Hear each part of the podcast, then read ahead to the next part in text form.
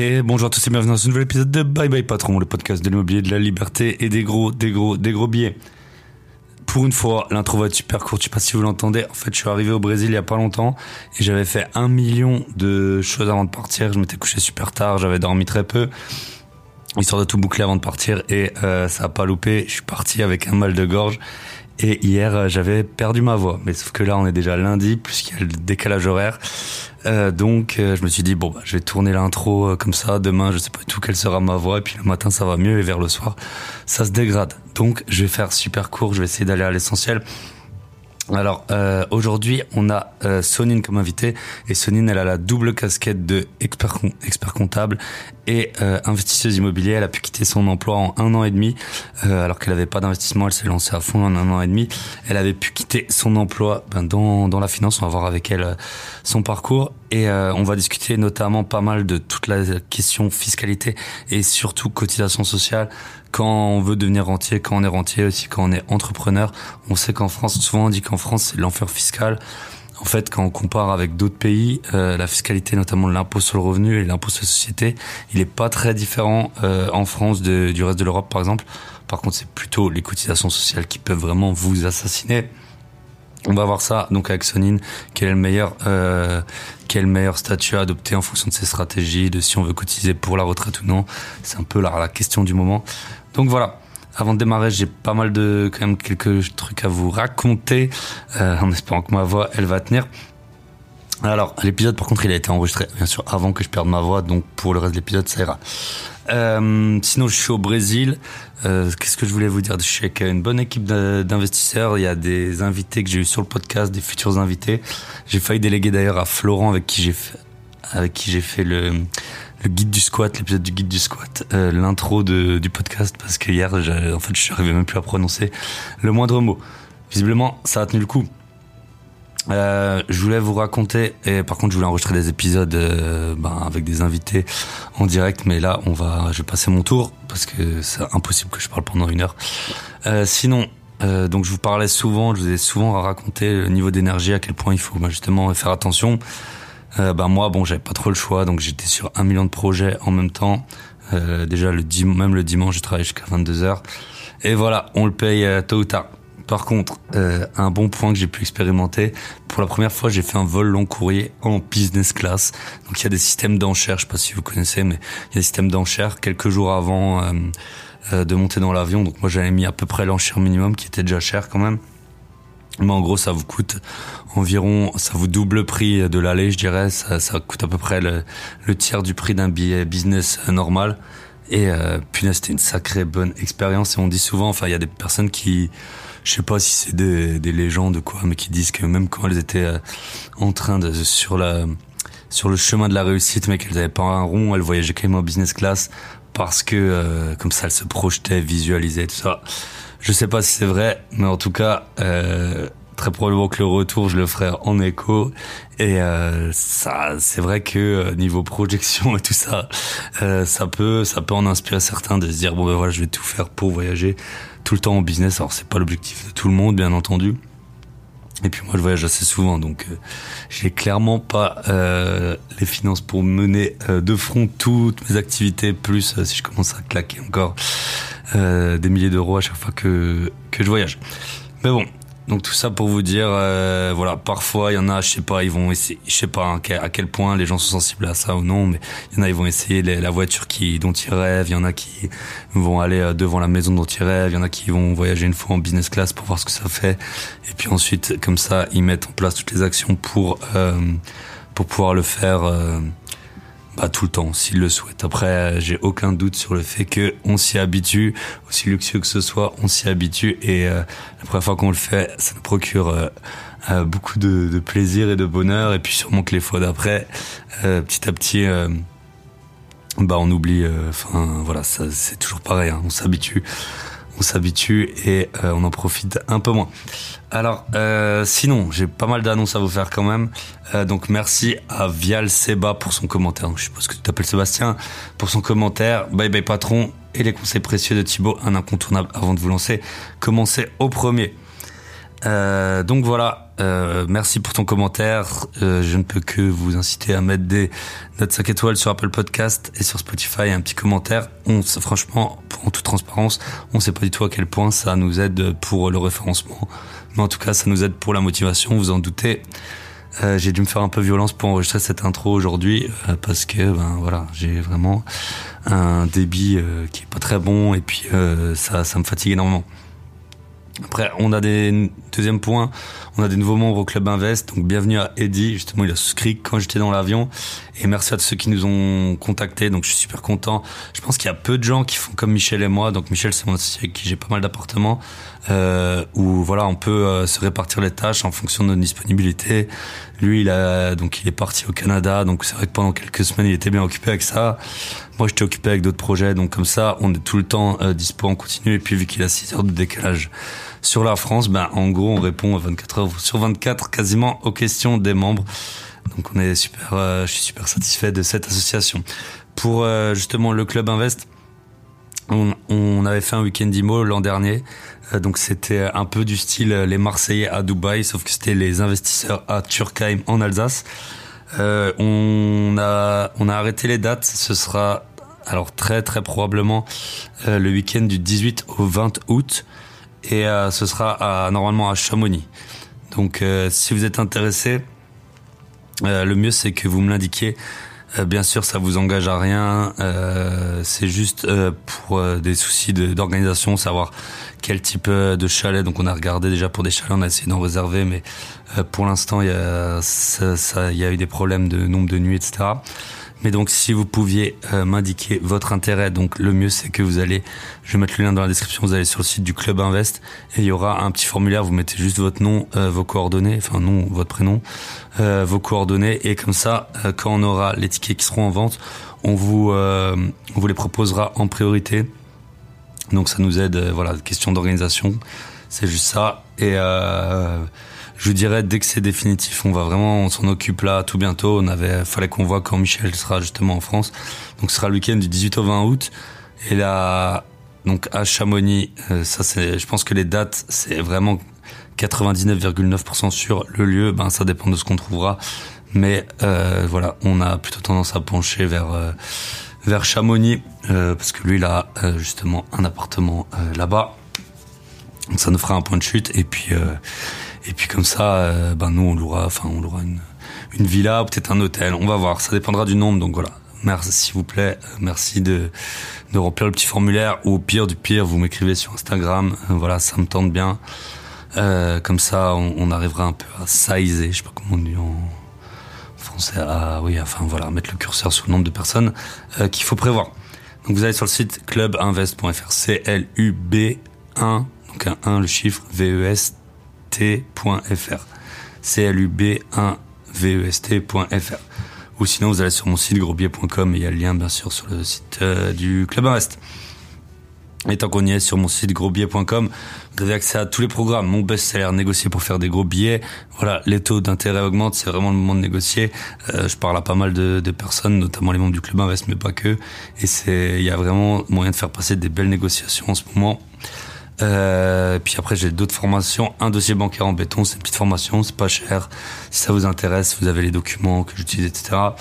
Et euh, en pré-lancement, euh, une formation qui est à moins 50%, euh, qui sera lancée officiellement en mars, mais du coup au prix, au prix plein. Et donc c'est une formation, lancer un podcast pour changer de vie. J'ai déjà bien travaillé dessus, notamment dans l'avion. Et elle sera disponible en mars. Enfin, euh, voilà, si vous voulez, vous avez la possibilité de prendre rendez-vous juste pour un appel avec euh, avec euh, avec moi ou même avec Michel, c'est pour parler des travaux, etc. Euh, vous avez le lien là-dessus. Pareil sur mon site grosbillet.com parce que nous on accompagne des gens. Le but c'est vraiment de les accompagner dans toutes les phases de leur de leurs premiers achats. Mais après on a des personnes qui nous contactent pour euh, voilà, discuter entre différentes possibilités de financement, euh, pour laquelle est-ce qu'on opterait, euh, des personnes qui ont déjà du patrimoine, qui se posent la question de vendre ou non, euh, des personnes qui veulent commencer, mais qui sont vraiment juste en réflexion. Donc euh, voilà, parfois un coup de fil ça peut ça peut vous débloquer. Donc vous allez sur notre site, sur mon site grosbier.com et vous avez accès à tout. Voilà, on est parti avec euh, avec euh, Sonine. Euh, je pense que l'épisode il est super intéressant. Si vous êtes en train de courir ou de conduire, essayez quand même d'être très attentif. J'essaie vraiment de simplifier, de répéter. Et Sonine, elle est assez pédagogue sur ce point de vue, voire très pédagogue. Mais on parle de taux, on parle de SAS, de URL, de de micro-entreprise. Les taux varient en fonction de vos statuts, etc. Mais euh, c'est vraiment un épisode, franchement, euh, quand il y a, j'ai pas de podcast privé, mais sinon ça aurait été un épisode de podcast privé, c'est certain. Et là, c'est gratuit, c'est pour vous. Voilà, je vous souhaite une très bonne écoute à tous et on se retrouve la semaine prochaine. Normalement, ce sera en Argentine avec Lara, euh, Lara que j'ai déjà eu sur le podcast. Mais euh, voilà, normalement c'est comme ça que ça devrait se passer. Je vous souhaite une très bonne écoute et on se retrouve de l'autre côté.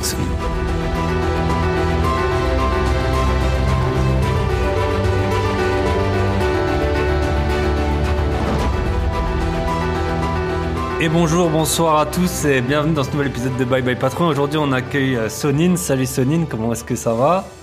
Salut Thibaut, ça va bien et toi? Bonsoir tout le eh monde. ben, ça va, ça va très bien. Je suis ravi de, de t'accueillir. Donc, en fait, j'avais assisté à ta conférence au salon de l'immobilier de Bordeaux et été expert comptable. Et c'est vrai que moi, bah, j'avais euh, longtemps suivi euh, ce process. La compta, c'est un truc bah, que j'aime bien. Hein, que, voilà, on a le droit de l'avouer. Et euh, donc aujourd'hui, on va faire un épisode un peu euh, technique quand même. Donc, faut s'accrocher si vous êtes en voiture ou en train de courir. Faudra peut-être l'écouter deux fois. et donc, on va parler un peu fiscalité, cotisation sociale et faire le lien entre le chiffre d'affaires qu'on encaisse en location courte durée et combien il nous reste dans la poche. voilà, combien il faut en brut pour avoir le net qu'on souhaite pour dire bye bye patron. Euh, bah, si tu veux, je te laisse te présenter rapidement. Et puis après, j'aime bien que les invités, pour démarrer, ils, racontent un peu une anecdote, euh, soit d'un job euh, étudiant qu'ils ont eu, soit, donc ça s'appelle Bye Bye Patron, l'épisode, enfin, le, show, un peu en lien, tu vois, là où tu t'es dit, ouais, bon, peut-être que je serais pas salarié euh, toute ma vie à faire cette tâche. Donc voilà, je te laisse te présenter. Très bien. Alors bonsoir tout le monde, je suis Sonny Nori, moi je suis investisseuse immobilier et je suis aussi expert comptable. Donc investisseuse immobilier, moi j'investis dans des immeubles de rapport et, euh, et de location courte durée, voilà, euh, parce que en 2018 euh, j'ai eu cette envie, comme beaucoup, d'indépendance financière et de liberté financière. donc j'ai tapé comme beaucoup de gens, je pense, sur Internet, comment devenir riche sans rien faire. Donc le sans rien faire à mettre avec des guillemets, hein, parce que quand on fait de l'immobilier, je pense que tout le monde a compris que le sans rien faire, c'est un peu, c'est un peu utopique. Hein. Quand t'as un bien, deux biens, ça va, mais bon, c'est pas avec ça que tu vas vivre. Quand on a plus que 10, ouais, ouais, c'est différent. C'est exactement ça. Donc moi, j'avais commencé en fait sur quelques appartements en fait patrimoniaux euh, en région parisienne, parce que je suis de Paris.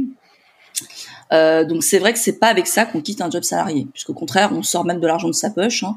On dit que ça va nous rapporter dans 20 ans, dans 25 ans, mais finalement voilà, on investit sans vraiment se dire que on va en profiter. Euh... En tout cas, on le voit pas au quotidien. Ouais, bien sûr. on voit plutôt ce qu'on sort, voilà.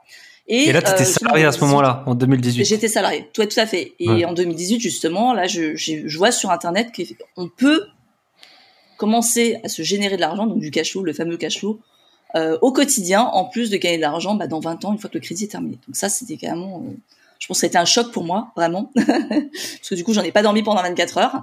Euh, et, du coup, j'ai changé ma stratégie. Et c'est là où j'ai commencé à investir dans, dans des biens plus rentables, euh, dans, des, dans l'immobilier de rapport, des immeubles de rapport, et euh, en faisant de la location courte durée, bah, qui me permettait de partir plus rapidement dans mon job salarié. Alors, pour raconter une anecdote comme ça, euh, moi j'ai travaillé dans une euh, grosse maison de disques. En fait, euh, ok. Moi j'étais salarié, voilà. Donc euh, tout le monde faisait la fête dans cette maison de disques. Et j'étais la seule peut-être à bosser réellement, parce que j'étais déjà dans la finance. j'étais déjà dans la, j'étais déjà dans la finance. Et j'avais souvent, alors les horaires, faut savoir que c'est complètement décalé hein, dans la musique. Hein. C'est-à-dire que les gens ils se réveillent à 11 h du matin, ils bossent à 11 h du matin, et ils sont encore au taf à 23 h voilà. Parce qu'ils vont, ils vont à un concert, ils vont à une salle, voilà. Donc, voilà. Donc ils sont complètement décalés. Et c'est vrai que moi, bah, j'étais encore dans le format euh, bah, 9h, 17h, 9h, 18h en fait. Donc mhm. c'était complètement bizarre de faire ce genre de choses. Sauf que moi, euh, je faisais pas la fête comme eux. C'est-à-dire que j'allais pas dans des showcases, dans des concerts ou quoi que ce soit. Moi, je bossais réellement. Parce que euh, j'avais en face de moi des gens qui étaient complètement décalés par rapport à la réalité, qui me demandaient des chèques, des factures, des choses comme ça, enfin de l'administratif à 21h, à 20h, à 19h. Voilà parce que euh, il y a certains artistes qui des fois euh, bah, avaient décidé de prendre l'avion pour aller à Ibiza Je vous laisse deviner quel artiste. et il fallait que je fasse voilà toute la procédure effectivement administrative, les règlements, voilà, tout ça. Alors que moi j'avais juste envie de partir. Voilà. Donc ça c'est là où je me suis dit non mais il y a vraiment un souci quand même entre euh, faire ce qu'ils font eux et moi ce que je faisais moi qui était vraiment donc là je me dis ça va pas être possible. Faut que moi aussi moi je, je kiffe ma life comme eux. Et que je donc là tu t'es lancé dans le DJ euh, dans la, formation DJ donc j'ai essayé après de travailler avec de la musique tant qu'à faire parce que j'étais dans une maison de disques. Bon c'est vrai que c'est pas toujours facile quand il faut se concentrer et rendre des comptes hein. ça c'était une anecdote assez assez sympa. euh, après, malgré tout, voilà, c'était sympa de bosser dans, ce, dans cet environnement. Après, j'ai une autre petite anecdote, mais c'est pas vraiment euh, quelque chose de, de sympa, on va dire. C'est plutôt quelque chose qui m'a vraiment remis la réalité en face, euh, voilà, en face, et qui m'a encore plus décidé. Ça a été un déclic pour moi. C'est encore ça qui m'a décidé en fait à quitter vraiment le salariat, à me dire il faut que je trouve une porte de sortie. Donc en fait, moi, j'avais un chef dans une autre boîte. J'avais un chef qui était âgé, hein, qui avait 54 ans, voilà, qui 54 ans, qui qui avait encore quelques années avant la retraite, hein, voilà on n'était pas mhm. encore là sur les sur les sur les 64 ans hein, voilà. qui vont arriver. Donc déjà ça. Euh, et en fait, donc c'était un, chef de service, hein, un chef de la comptabilité euh, du service comptable. Et euh, lors d'une réunion, il, voilà, il s'était fait insulter, maltraiter par une petite jeune entre guillemets, hein, une responsable du contrôle de gestion. Et là, moi, ça m'a choqué parce que voilà, autant de manque de respect moi c'était c'était horrible en fait. Parce qu'on peut ne pas être d'accord mais manquer de respect à une personne surtout âgée moi j'ai trouvé ça vraiment très choquant.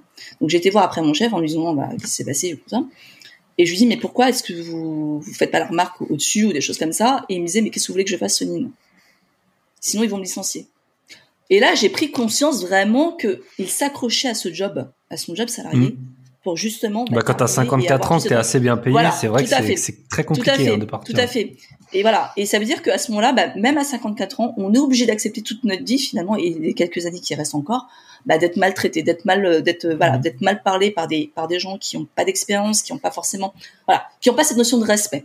On peut ne pas être d'accord, mais la notion de respect, je pense qu'elle doit quand même rester mhm. euh, partout en fait dans la relation de travail. Et ça, c'est quelque chose avec lequel j'avais du mal. Et là, ça a vraiment été une gifle pour moi en me disant, mais est-ce que moi, je me voyais travailler comme ça jusqu'à la retraite. Parce qu'on se le dit mm. souvent, mais est-ce que vraiment on se projette et on arrive à le voir? Mm. Et lui, ça a été vraiment, ça a été un, petit peu mon image, mon image en me disant, bah, en fait, si si tu continues comme ça dans la finance, tu vas tu vas avoir sa place et tu vas être, tu vas être traité de la même façon. Et, mm. voilà. et c'est là où là, je me suis dit, non, non, il faut vraiment que je fasse ces choses et que je trouve une porte de sortie. Voilà. Ouais, c'est intéressant. et parfois, c'est en fait, c'est, la grosse un... en fait. ouais c'est un petit, enfin, en fait, en soi, c'est pas non plus un super gros événement, mais peut-être que tu étais déjà un peu dans dans l'état d'esprit de, voilà, tu commences à regarder un peu la faille et c'est parfois un tout petit truc qui, qui, fait, euh, qui fait un peu sauter, euh, sauter les plombs, quoi. Alors après, euh, je t'avoue que j'ai toujours aussi cet esprit un petit peu entrepreneurial de me dire, oh, mais quelle perte de temps de rester assise devant un bureau pour bosser que pour, sur un seul projet, que pour une boîte, en fait. Mmh il y avait aussi ça qui me frustrait en fait se dire bah je peux pas mmh. faire tout ce que j'ai envie de faire euh, bah faire plusieurs business en même temps générer peut-être des compléments de revenus non c'était vraiment rester de 9h jusqu'à voilà, jusqu'à 19h jusqu'à 20h sur un même poste en fait et c'est mmh. ça qui était frustrant aussi donc je pense que déjà j'avais cette notion de ouais d'entrepreneuriat qui me frustrait de pas pouvoir mmh. me lancer en fait ouais c'est ça et c'est vrai que les, les comptables experts comptables, on a souvent un peu, euh, on est mal vu dans, dans, dans les films, c'est toujours les lâches qui se font tuer en premier et tout, qui essayent de, de, de partir. Mais quand t'es étudiant, ouais. ouais. voilà, c'est ça, les petits gros là qui mangent les chips. On a un sacré cliché, ouais, ouais. ouais. Alors, ce qui est bien, c'est que contraire, il y a très peu de concurrence par rapport aux métiers un peu euh, sexy du genre euh, communication, marketing et tout. Donc, tu trouves des métiers qui sont mieux payés et tu arrives à avoir plus vite des responsabilités parce qu'il y a moins de concurrence. Mais par contre, c'est vrai que moi, quand j'étais étudiant, ben, on va dire c'était un peu coupé en deux les promos, mais tu avais une bonne moitié euh, des personnes qui étaient quand même à fond, tu vois, entrepreneurs, essayer qui aimaient le business et tout. Après, t'en as qui étaient là pour un métier plus tranquille de bureau. Et puis petit à petit, ça je sais pas, ça, ça, ça s'éteint un peu, tu vois, le, enfin, pour les avoir suivis euh, pendant un petit moment, ça s'éteint un peu ce côté, euh, je vais manger le monde et tout ça, euh, je m'intéresse ah à tout, tu vois. Moi, j'étais étudiant en 2008, là, 2007-2008, quand il y avait les Man Brothers qui, oui. qui, bah, quand ils étaient au bord de la faillite et qui sautaient, je me rappelle, tout le monde en parlait et tout, quoi, alors que tu dis pas que c'est la comptable du Lidl qui s'intéresse à ça, tu vois, alors qu'il y en a qui, qui étaient dans ma promo, qui sont comptables chez Lidl maintenant. Donc, ouais, il y a vraiment ah deux, de mm. classe de de personnes en tout cas dans, dans mes promos de d'études de, comptabilité donc voilà on tous je pense enfin une bonne partie a quand même ce côté un peu entrepreneur et, et ça leur parle Ok, top. Euh, donc, tu as voulu quitter ton emploi. Des souvenirs, tu l'as quitté super vite. Hein. Moi, j'ai déjà eu du 3 ans, du 4 ans, mais je crois que toi, tu l'as fait encore plus vite que ça. Des personnes qui ont quitté euh, super vite. Tout à fait. Ouais. En fait, je l'ai fait. Oui, je l'ai fait en un an et demi. J'ai fait en un an et demi. Alors moi, j'ai vraiment. Euh, euh alors moi, j'ai vraiment calculé et prévu ma stratégie. C'est-à-dire que je me suis pas lancée comme ça. C'est vrai que moi j'ai eu la chance de travailler avec des directeurs des directeurs généraux directement euh, d'entreprise. Donc j'ai appris avec eux euh, comment développer un produit, comment lancer un produit, quelles étaient effectivement les euh, les problématiques rencontrées et comment on pouvait se positionner. Donc ça je l'ai gardé en tête et j'ai développé ma mes locations courte durée, ma stratégie en fait de location courte durée de la même façon. Je l'ai vu comme un produit en fait que je lançais sur un marché. C'est-à-dire que je n'achetais pas de l'immobilier pour dire je vais faire de l'immobilier et puis ah tiens je vais peut-être faire de la location courte durée. Non, Alors, je pense mmh. qu'effectivement maintenant ça se professionnalise de plus en plus. Moi c'était vraiment dans l'optique je vais le professionnaliser, je vais proposer quelque chose haut de gamme, euh, vraiment le professionnaliser et euh, et euh, m'en faire un salaire en fait, m'en faire un salaire. Et c'est mmh. vrai que quand on est dans la finance, on a la chance d'être bien payé. On a quand même euh, ce confort là d'être super bien payé. Donc moi en l'occurrence, s'il fallait que je parte, en étant aussi bien payé. Je ne pouvais pas. c'est un peu les deux. D'un côté, on peut beaucoup emprunter, mais de l'autre, euh, la contrepartie, c'est qu'il te faut quand même des apparts qui crachent et pas mal d'appartements. Exactement. Par rapport à, t'as des personnes, elles sont au SMIC, ben avec trois appartes, même en meublé, eh tu peux limite partir quoi. Exactement. Alors que, exactement. que sinon, bah nous, faut, il en faut 10 quoi. Enfin, en, général, c'est ça. C'est ça. Ok. Et, et, et, ouais. et, moi, ma problématique, c'était de surtout pas baisser en, en termes de, de, niveau de vie. Hein. Enfin, voilà, mmh. faire l'immobilier, ok, mais euh, si c'est pour être indépendante et rien pouvoir faire parce que t'as pas les moyens ou t'as pas suffisamment les moyens de, de, de faire ce que tu as envie, parce qu'à la base c'est quand même ça, c'est qui fait sa vie aussi. Hein. Euh, mmh. Quand on a l'habitude effectivement avec un gros salaire de, de partir, de faire plein, pas mal de loisirs, on veut garder ce niveau de vie. On veut garder ce niveau de mmh. vie. Donc moi mon idée c'était aussi ça, c'était de remplacer mon salaire quasiment équivalent, pas moins. Voilà. Euh, donc du coup, bah, immeuble de rapport, donc calculer vraiment, j'ai vraiment calculé la rentabilité, combien elle allait me rester, euh, combien effectivement il fallait que j'achète. Moi, je suis vraiment partie de mon salaire cible mon salaire cible. C'est-à-dire que j'ai pas fait dans le sens, je suis partie de mon salaire cible. Et maintenant, comment je fais pour remplacer ce salaire cible? Si j'achète tel ou tel immeuble, combien ça va me générer en termes de cash? Voilà. Et après, effectivement, avec l'immeuble, bah, euh, mettre en plus de la location courte durée. Et location courte durée, le professionnaliser, la professionnaliser et euh, bah, mettre du, quelque chose d'un peu plus haut de gamme pour justement louer plus cher. Parce que moi, en l'occurrence, louer à 50 euros, ça ne m'intéressait pas. Je voulais vraiment quelque chose de, plus qualitatif, hein. proposer vraiment l'expérience aux gens, voilà, et euh, pouvoir euh, le valoriser plus cher, l'unité. Ok. Et, tu peux nous, tu peux nous dire à peu près combien ça générait quand t'es parti euh, tes, tes locations courte durée. Alors on va parler en chiffre d'affaires et après on va un peu descendre. Oui, oui, oui, oui. Alors, Ouais, alors en chiffre d'affaires, alors maintenant j'ai 6 locations, enfin j'en ai 6, 5 quand je suis partie, j'en avais 5 locations courte durée. Mmh. En fait, j'ai été très vite parce que c'était dans mes immeubles. Moi, j'ai fait la location courte durée dans mes immeubles. J'ai commencé avec un premier immeuble du coup que j'ai acheté en 2018, hein. donc c'est là où j'avais vraiment cette optique de partir. Donc je ne faisais que ça un matin, midi et soir, euh, les annonces, euh, les annonces, les annonces, les annonces. J'allais visiter le soir ou le week-end directement à chaque fois et je suis tombée sur un immeuble dans lequel il y avait un appartement qui était vide, vide en fait. Donc la location courte durée, je connaissais pas trop. Donc je me dis je vais tester. Dans le pire des cas, si je me plante, bah, je le remets en location classique, sachant que de mmh. toute façon, dans cet immeuble-là, le crédit était déjà payé avec les appartements qui étaient, euh, qui étaient occupés. Euh, et du coup, avec cet appartement-là, bah, ça a fonctionné très très vite parce qu'avec un seul appartement, je m'en suis tiré à 36 000 euros de chiffre d'affaires. Voilà. Un seul appartement, 36 000 euros. Ouais, ouais, la première année. 100 euros par jour. Au moins, c'est vite calculé. 100 euros par jour en moyenne. c'est ça. Voilà, c'est ça. voilà, c'est ça. Et ça continue à bien marcher à chaque fois. Donc, je me dis, ah, bah, c'est génial, ça fonctionne, en fait. Mon concept fonctionne. Donc, forcément, je l'ai multiplié. Mm. Et chaque fois qu'il y a un locataire qui partait, bah, je l'ai remplacé. Je me suis même pas posé la question. Je, je l'ai remplacé directement par une location courte durée. Quand mm. on voit que, en province, moi, dans, dans ma région, dans les villes que, dans lesquelles j'investissais, on avait des loyers mensuels aller à 350, 450 euros mensuels. Donc là, dans le cas, même si je, ouais, voilà, même si je faisais, euh, allez, dans, en saison, en saison vraiment très très basse, même si je faisais 1000, j'étais déjà gagnante en fait. Donc, il n'y avait pas, il y ah, pas à, se poser 36 euh, 000 questions. Donc voilà, j'ai dupliqué mon concept plusieurs fois. Donc moi, j'ai fait aussi le classement en meublé de tourisme. Donc, j'ai fait venir quelqu'un pour le classer. Ça m'a, voilà, ça me donne des étoiles. Les étoiles, bah, en plus de, l'avantage fiscal, hein, euh, voilà, ça permettait aussi de les louer plus cher. Ça permettait mmh. aussi euh, de les mettre en avant sur les plateformes de location. Euh, c'est vrai que moi, euh, personnellement, quand je fais une quand je fais une réservation, je fais un tri, trois étoiles, quatre étoiles, voilà, on fait un tri. Mmh. Donc les gens, effectivement, ça leur permet de, de, de ressortir les appartements, donc ça met les appartements en valeur. Voilà. dans la masse. Et comment ça se passe la démarche? C'est vrai que moi je l'ai jamais fait. Moi, je suis pas trop un pro de la, de la courte durée. Comment ça ça marche? En fait, il y a des référents par région, je suppose, ou quelque chose comme ça. Oui, tout à fait. Oui, tout à fait. En fait, il y a une liste. Il y a carrément une liste. En fait, il faut contacter le ministère du Tourisme, donc une branche du ministère du Tourisme. Euh, il faut après euh, récupérer la liste euh, de tous euh, les, les agences et ouais, les agences qui font qui font les classements, du coup, qui sont répertoriées et qui ont une habilitation, effectivement, qui sont agréées par le ministère du Tourisme pour délivrer ces classements. Ensuite, on récupère également la liste euh, bah, de tous les équipements euh, obligatoires qu'il faut mettre à disposition. Là, si tu veux un 3 étoiles, il faut tant. Si tu veux un 4 étoiles, il faut tant. tout à fait, c'est exactement ça. À la base, c'est toi qui choisis ce que tu veux, d'accord? Mhm. Après, il y a des appartements qui se prêtent pas à du 4 étoiles parce qu'on est dans des immeubles où il n'y a pas du tout d'ascenseur, par exemple. Et à partir du mhm. troisième étage, il faut un ascenseur au-delà de troisième étage, tu peux faire ascenseur. Donc ça, par exemple, tu ne peux pas avoir du 4 étoiles. Après, il y a des mhm. obligations en termes de surface. Tu peux pas être dans un 4 étoiles si tes pièces sont toutes petites. Voilà. Donc tu peux choisir, mais dans la limite de ce qui, de ce qu'il est possible, de ce qui est autorisé. voilà, tu peux pas pousser les murs, tu peux pas mettre voilà, un Exactement. Et après, il faut mettre les équipements qu'il faut. Donc les équipements, ça va pas aller chercher très loin. Hein. Faut pas croire qu'il y ait des, choses incroyables. Hein. C'est juste un réveil, c'est des voilà, c'est des choses comme ça, des petites choses comme ça, mhm. qui font que ça t'attribue des points et ça te permet d'être classé. Voilà et être classé, c'est un avantage fiscal et à la fois bah, le fait d'être de différencier finalement son offre par rapport aux autres. Très intéressant. Euh, je voulais euh, voir avec toi, tant qu'on est dans les locations courte durée, tu sais, euh, parce que bon, j'avais déjà vu un peu ta conférence. Peut-être qu'on pourrait faire, tu sais, quand on est étudiant, on étudie des, des matrices SWOT là, ça doit te parler là, genre opportunité, euh, concurrence. Eh oui, oui, Ouais, t'as vu que j'en ai parlé, j'en ai parlé.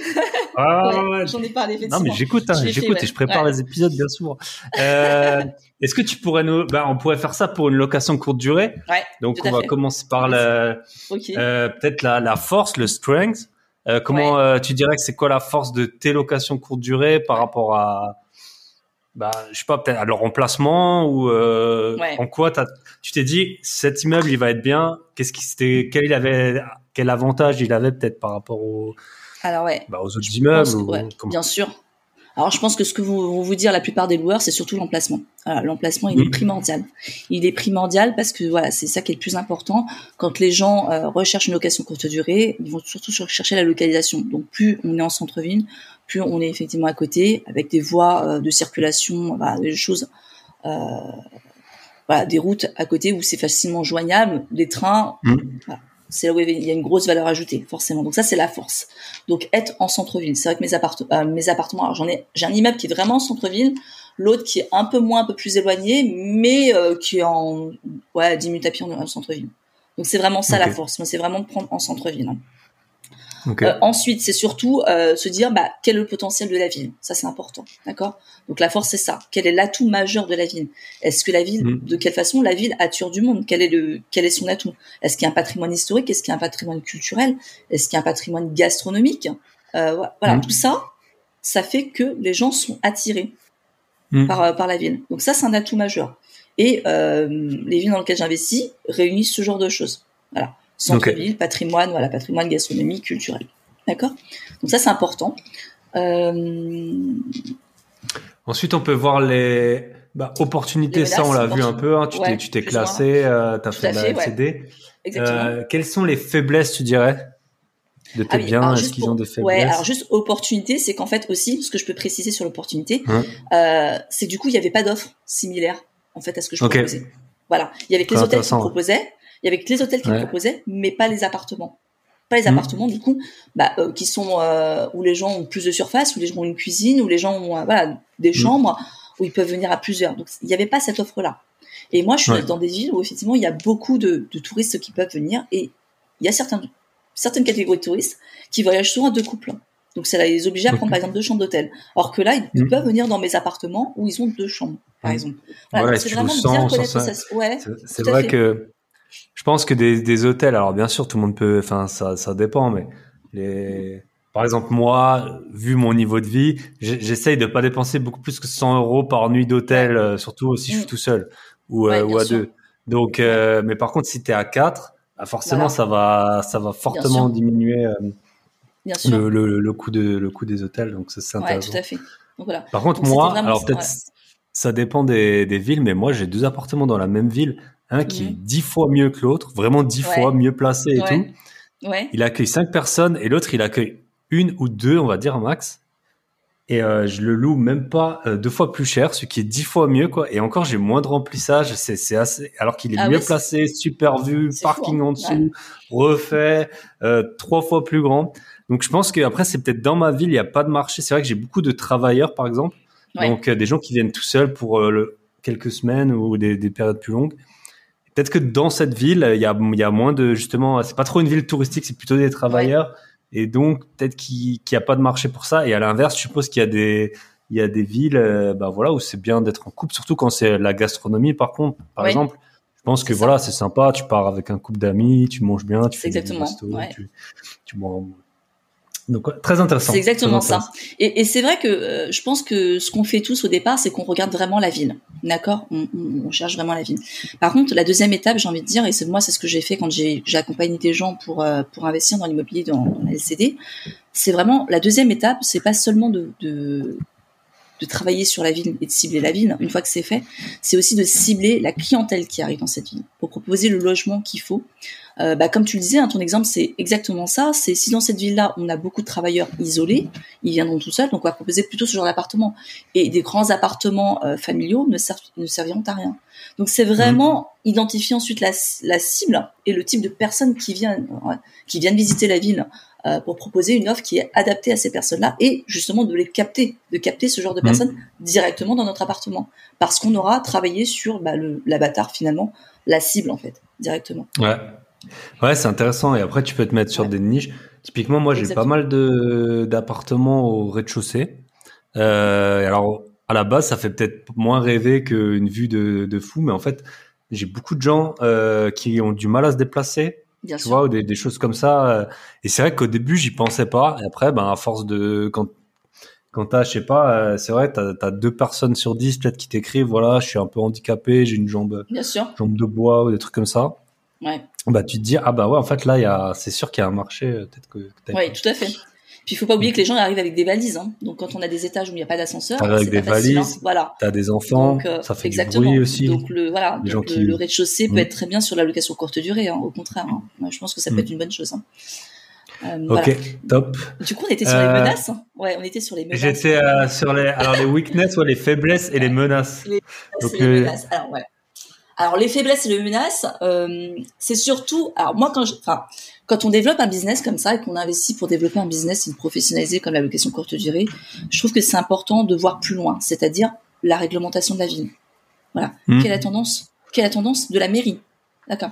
Quelle est la tendance du maire déjà? Essayer de retrouver euh, effectivement les, les discours qui peuvent être donnés ou discuter avec la mairie pour savoir s'il y a une tendance, si le maire en a marre euh, des locations mmh. courte durée. Donc tout ça, c'est important, ça prendre en compte tout l'aspect politique. Euh, voilà. Et après, il y a tout ce qui est euh, bah, les projets de la ville, le PLU, se renseigner là-dessus. Si on va pas mmh. avoir, bah, il y a des villes, par exemple, il y a des, des maisons d'arrêt qui se construisent, il y a des, prisons qui peuvent se construire, des choses comme ça. Et là, ça peut casser si notre appartement est juste en face, mmh. par exemple. Donc ça, c'est important. Pour moi, c'est ça. C'est vraiment resituer ça dans le contexte bah, législatif, politique, hein, l'environnement. Euh, quelle est la tendance du maire Est-ce qu'il en a marre effectivement de location courte durée Est-ce que c'est le type de personne qui effectivement peut remettre en cause bah, nos locations Parce que là, ça veut dire que tout notre business qu'on a construit bah, peut être mis en cause. Et là, forcément, mmh. bah, c'est bien compliqué quand on mise. C'est comme développer, voilà, c'est comme développer une entreprise, hein, se lancer dans un dans un commerce, c'est la même chose en fait. On investit, bon là du temps et, de l'argent bon, qu'on peut transformer, hein, parce que là on est sur l'immobilier, mais euh, une fois qu'on se lance là-dedans, on a aussi envie que ce soit pérenne et que ça dure dans le temps. Bien sûr. Donc bien se renseigner sur la réglementation. C'est ça pour moi la menace mm. majeure quand même, puisque on le voit maintenant, hein, de plus en plus de maires euh, commencent à en avoir vraiment marre et prennent des dispositions là-dessus.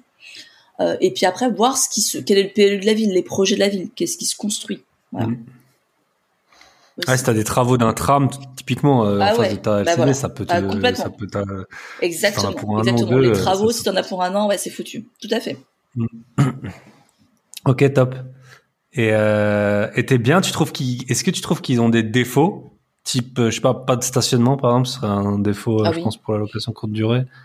Alors, euh, oui, oui, ouais. Oui, tout à fait. Alors moi, ils ont des défauts. Ils ont. Alors déjà, ce sont des immeubles où il n'y a pas d'ascenseur forcément ces immeubles mmh. de, quatre appartements, quatre ou cinq appartements. Il n'y a pas d'ascenseur, donc j'ai des reproches, hein, comme tu l'as. toi, tu parlais effectivement d'être au rez-de-chaussée. Moi, j'ai des reproches de personnes qui me disent il n'y a pas d'ascenseur. on peut le mettre dans l'annonce, mais ils sont quand même surpris de dire, bah tiens, je comprends pas, il y a pas d'ascenseur. Il y a des escaliers, il y a trop d'escaliers. Même quand c'est un étage, il y a trop d'escaliers. Et c'est vrai que quand on arrive avec des enfants, avec une poussette, avec avec des, valises, oui, ça peut être compliqué. Ça peut être compliqué. Donc moi, j'ai ce genre de reproche. Donc il y a des défauts. Euh, après, euh, dans la mesure du possible, j'essaie de, ouais, j'essaie de les corriger. J'essaie de les corriger. Voilà, j'essaie de les corriger quand c'est possible. Il y a des choses qu'on peut pas corriger parce que c'est vraiment structurel.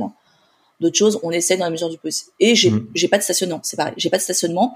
Euh, le stationnement est payant dans la ville à chaque fois. Donc moi, j'ai déjà eu des clients qui ont eu des amendes à des étrangers. Moi maintenant, mm. ce que je leur dis, indique, c'est voilà les parkings de la ville. Euh, il y en a qui sont pas très loin. Je mm. leur donne le tarif, je leur donne la grille, et, puis ils savent dès le départ en fait. Comme ça, pas de, pas de mauvaise surprise.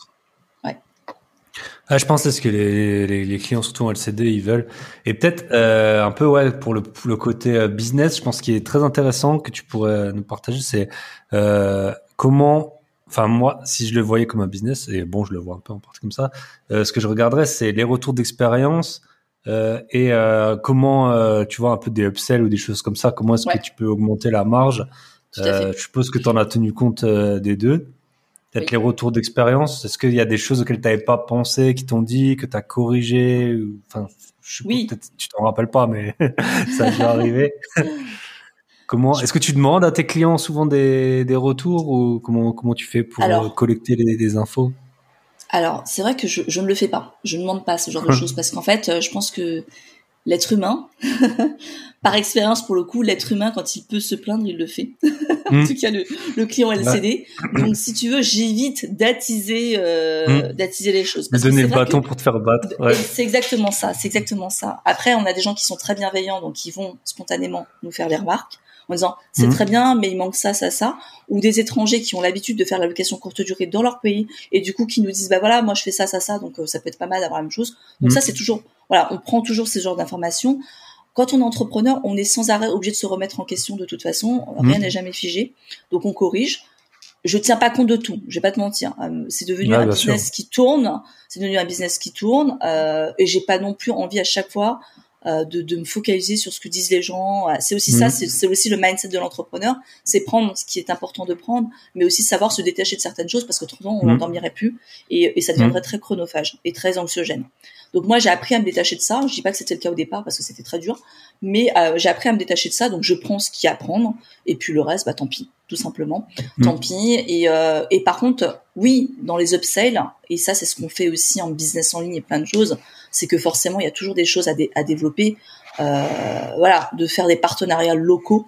Moi j'aime à dire de voilà, quand on est dans des villes où on peut avoir des partenariats locaux, bah pourquoi pas euh, faire des partenariats avec ces gens-là pour proposer davantage de services à vos clients qui sont contents, une offre packagée, ça peut être aussi le cas, euh, des gens qui sont là pour un anniversaire de mariage, pour un anniversaire tout simplement pour les 30 ans d'eux, et qui veulent un week-end avec un logement, avec des sorties, avec un restaurant réservé, avec pas mal de choses. Ça, c'est des choses sur lesquelles vous pouvez travailler. Mmh. Des gens qui veulent venir se détendre, euh, un petit spa réservé peut-être dans la ville. Euh.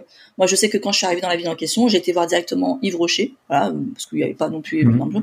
J'ai voir Yves Rocher en disant voilà, moi je m'installe. J'ai, euh, ils ont, ils avaient des cabines de spa en fait, voilà, et, mmh. et, du coup, je leur ai demandé si on pouvait pas faire, un partenariat pour avoir des produits justement, pour les mettre moi dans mes, directement dans mes locations, voilà.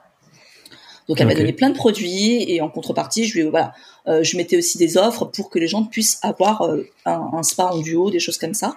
Et, et, au passage, on prend une commission. Voilà, on prend une commission. On met en relation et on prend une commission, tout simplement. Ok. Et concrètement, comment tu, c'est toi qui réserves pour tes clients ou c'est tes clients qui réservent en disant qu'ils passent par toi? Comment comment tu fais Alors, ça Alors, je, je vais pas te mentir. Actuellement, je le fais pas du tout. C'est des choses auxquelles j'ai pensé un moment. Je l'ai fait au début. Hmm. Euh, par contre, voilà, c'est c'est un métier. Hein. C'est un métier en plus. Ah, dire, euh, voilà. L'idée, c'est pas du tout de se créer un deuxième job. Hein. C'est ça fait des compléments de revenus, c'est très très bien. Euh, maintenant, faut voir le temps que tu y passes. Soit tu as une concierge ou une assistante qui s'en occupe, donc ça pas de souci. Hmm. Mais il faut savoir si c'est rentable. Euh, soit tu es à 100% là-dedans, mais tu fais rien d'autre. Dans ce cas, oui, tu hmm. le fais. Tu développes tous les upsells qu'il faut. Euh, moi, en l'occurrence, j'avais pas envie. J'avais pas envie. Je savais qu'il y avait du potentiel. Je savais qu'il y avait du potentiel, mais j'avais pas envie de me lancer là-dedans. Voilà. Par contre, pour d'autres personnes, ça peut être effectivement de bonnes sources de, de, de, business complémentaires pour les gens qui ne vivent que de ça, par exemple. Ils peuvent scaler leur business et augmenter bah, leurs revenus en faisant juste ce genre de partenariat. Euh, faire la mmh. livraison de petits déjeuners, des choses comme ça. typiquement, c'est tout à fait jouable avec avec le café du coin qui vient livrer le petit déjeuner et vous prenez une marge. Quand on voit ce que prend par exemple un hôtel pour les ah bah. petit déjeuner maintenant. Ah, là, c'est très simple. Hein, de... voilà, là, c'est très simple. Exactement. Là, c'est très simple d'avoir juste le boulanger qui fait du bon pain, de bonne viennoiserie, euh, avec du café, qui vous livre aussi ça et un jus d'orange. Ça, le jus d'orange, vous pouvez déjà mettre des briquettes. Et, mmh. il vous livre ça et il vous facture en plus. Et les gens sont contents mmh. d'être dans l'appartement et d'avoir leur confort et d'avoir le petit déjeuner qui est livré le matin aussi. Voilà. Ça, c'est des petites choses qu'on peut effectivement augmenter en plus. Voilà. Après, il y a des bouteilles de vin que vous pouvez vendre, des bouteilles de voilà de, de champagne, des choses mmh. comme ça. Ouais. Moi, j'ai pas. Je peux même faire. Je vais vous dire un conseil. Je vais vous partager un conseil. En fait, j'étais dans un hôtel il y a pas longtemps et il y avait un bar euh, Honest Bar, le bar de l'honnêteté. En fait, tu avais des bières. Et après, tu notais toi-même. euh, Donc, c'était les bières que tu pouvais acheter. Euh, je sais pas, c'était pas cher, tu vois, c'était même pas 2 euros. Et euh, mais sûrement que les bières, tu les achetais beaucoup moins d'un euro dans le supermarché à côté. Ah oui. Mais en fait, tu vois, tu en gros pour l'hôtel, ça coûtait rien. Tu avais juste à mettre une cagette de bière, enfin dans le frigo. Ouais. Même si t'as un gars sur euh, sur trois ou sur quatre qui toi en plus t'es en vacances t'as pas envie d'arnaquer tu vois t'es là tu vois ton truc euh, mm, mm, mm. et euh, et franchement je pense dans les locations courte durée ça ça pourrait fonctionner ça peut être pas mal, ouais, système, tout à fait. ouais ouais tout à fait voilà euh, ok, donc là on a vu euh, les locations courte durée. Donc tu as dit 36 000 avec un bien. Après tu avais 5-6 biens. Donc je pense que tu as, réussi à atteindre ton objectif en un an et demi. Donc c'est quand même... bon, à mon avis, tu as parce que tiens, en fait, j'ai fait euh, j'ai fait des appels avec des auditeurs et euh, pour savoir ce que je pouvais améliorer dans le podcast et ils m'ont dit est-ce que tu pourrais demander concrètement en termes de timing, organisation, comment tu peux est-ce que tu peux raconter peut-être ton année de de bye bye patron, on va dire, de ouais. Vraiment, comment ça, comment ça se passait euh, une journée, une semaine type ou peut-être un mois type, voilà, parce que D'accord. En gros, c'est en un an, tu fais le projet de que des gens en 40, ils n'arrivent pas à faire, quoi. Donc, comment, comment tu t'organises pour ça? Alors moi, c'est simple, je fonctionne beaucoup par projet. C'est-à-dire que je, je, travaille quand j'ai des, deadlines, hein, tout simplement, des, des, dates en fait, mmh. tout simplement. C'est-à-dire que sinon, on se, on se fixe jamais les choses et on les fait pas. On dit toujours qu'on a le temps et finalement, on n'a jamais le temps. On est tous pris par notre quotidien. Donc moi, j'ai toujours appris à fonctionner par, euh, par délai en fait. Il y a des fois où je fais mmh. rien et dès que je suis obligée de le faire, bah j'ai pas le choix. Je dors pas pendant 24 mmh. heures pour le faire. voilà, c'est vrai que je bosse un peu comme, comme les mémoires, les exposés, les trucs. Euh, voilà, on se rappelle les révisions. Voilà. Donc quand on n'a pas le choix, on n'a pas le choix, faut y aller. Et c'est vrai que du coup là, je pense que c'est important pour tout le monde de se fixer un délai. Quitte à ce qu'on ne respecte pas, il faut toujours se fixer un délai. Et après, si on prend du retard, on calcule le retard et on se fixe un nouveau délai à chaque fois. Mais c'est important parce que psychologiquement, ça nous met vraiment une date butoir. Sinon, on n'en a pas. Et moi, en l'occurrence, je hmm. m'étais mis cette date butoir. C'est-à-dire que je ne veux plus continuer à travailler comme ça. Moi, je terminais tard, euh, j'avais des clôtures, j'étais stressée. Euh, voilà, c'était euh, c'était pas pour moi parce que du coup c'est pour un patron, euh, on le sait tous, hein, le salariat, hmm. voilà, qui peuvent te, que on est juste un numéro. Donc moi, en l'occurrence, je ne voulais pas passer mon temps et à faire ce genre de choses. Moi, je suis terminée tard. J'avais pas de sens en fait dans ce que je faisais en fait, à faire hmm. toujours la même chose. Je m'éclatais pas. Je faisais les chiffres, mais c'était pour un patron. Mmh. Euh, j'ai bossé, pour vous dire, hein, j'avais un passé dans l'immobilier avant, je bossais pour un cabinet qui faisait de l'immobilier, j'étais chez un enseignant dans le département immobilier. Bah, honnêtement, je, c'est pas que je captais rien, mais je comprenais même pas le sens de ce que je faisais. Alors que maintenant, j'adore l'immobilier. Maintenant, mmh. je vois le truc, je, mmh. ça, prend un sens, en fait. Voilà. Tout ça pour dire que dès que c'est pour nous, c'est différent, et dès que c'est pour un patron, bah, c'est complètement voilà, on, on, voit pas le sens, on n'en perçoit pas le sens. Donc moi, il est hors de question que je continue comme ça. Donc je m'étais mis une date butoir. Et à partir de cette date butoir-là, je me suis dit voilà, comment je fais pour y aller? Comment je fais pour y aller mmh. Et quand j'ai switché dans le sens où euh, je me suis aperçu du coup que des gens pouvaient euh, s'enrichir, euh, gagner un salaire maintenant et pas dans 20 ans, bah là j'ai fait ça, j'ai fait que ça matin, midi et soir pour chercher mes immeubles. Et j'étais vraiment en mode warrior où je faisais que ça. Et c'est comme tu faisais ça, au bureau en partie, je pense. Ouais, dans les transports aussi au bureau, dans les transports et même au dîner, hein, même au dîner. Hein. C'est-à-dire que voilà, je mangeais, je regardais mes, mes sur l'application des choses. Hein. Ok. Donc je m'étais vraiment Parce que tu. Euh, Est-ce qu'à ce, moment-là, quand tu t'es dit euh, je vais faire ça, t'as un peu levé le pied, t'es rentré plus tôt du bureau ou euh... Parce que j'ai un auditeur, il m'a dit ouais, moi je travaille dans la finance, je travaille jusqu'à 19-20 heures, euh, comment on fait donc, Alors, moi, moi j'ai acheté mes premiers appartements, j'étais aussi auditeur financier, hein, donc. ouais. Je faisais ça le week-end, je faisais ça entre midi. Euh, c'était compliqué, hein, même un midi, hein, c'était compliqué euh, de, de, prendre une pause.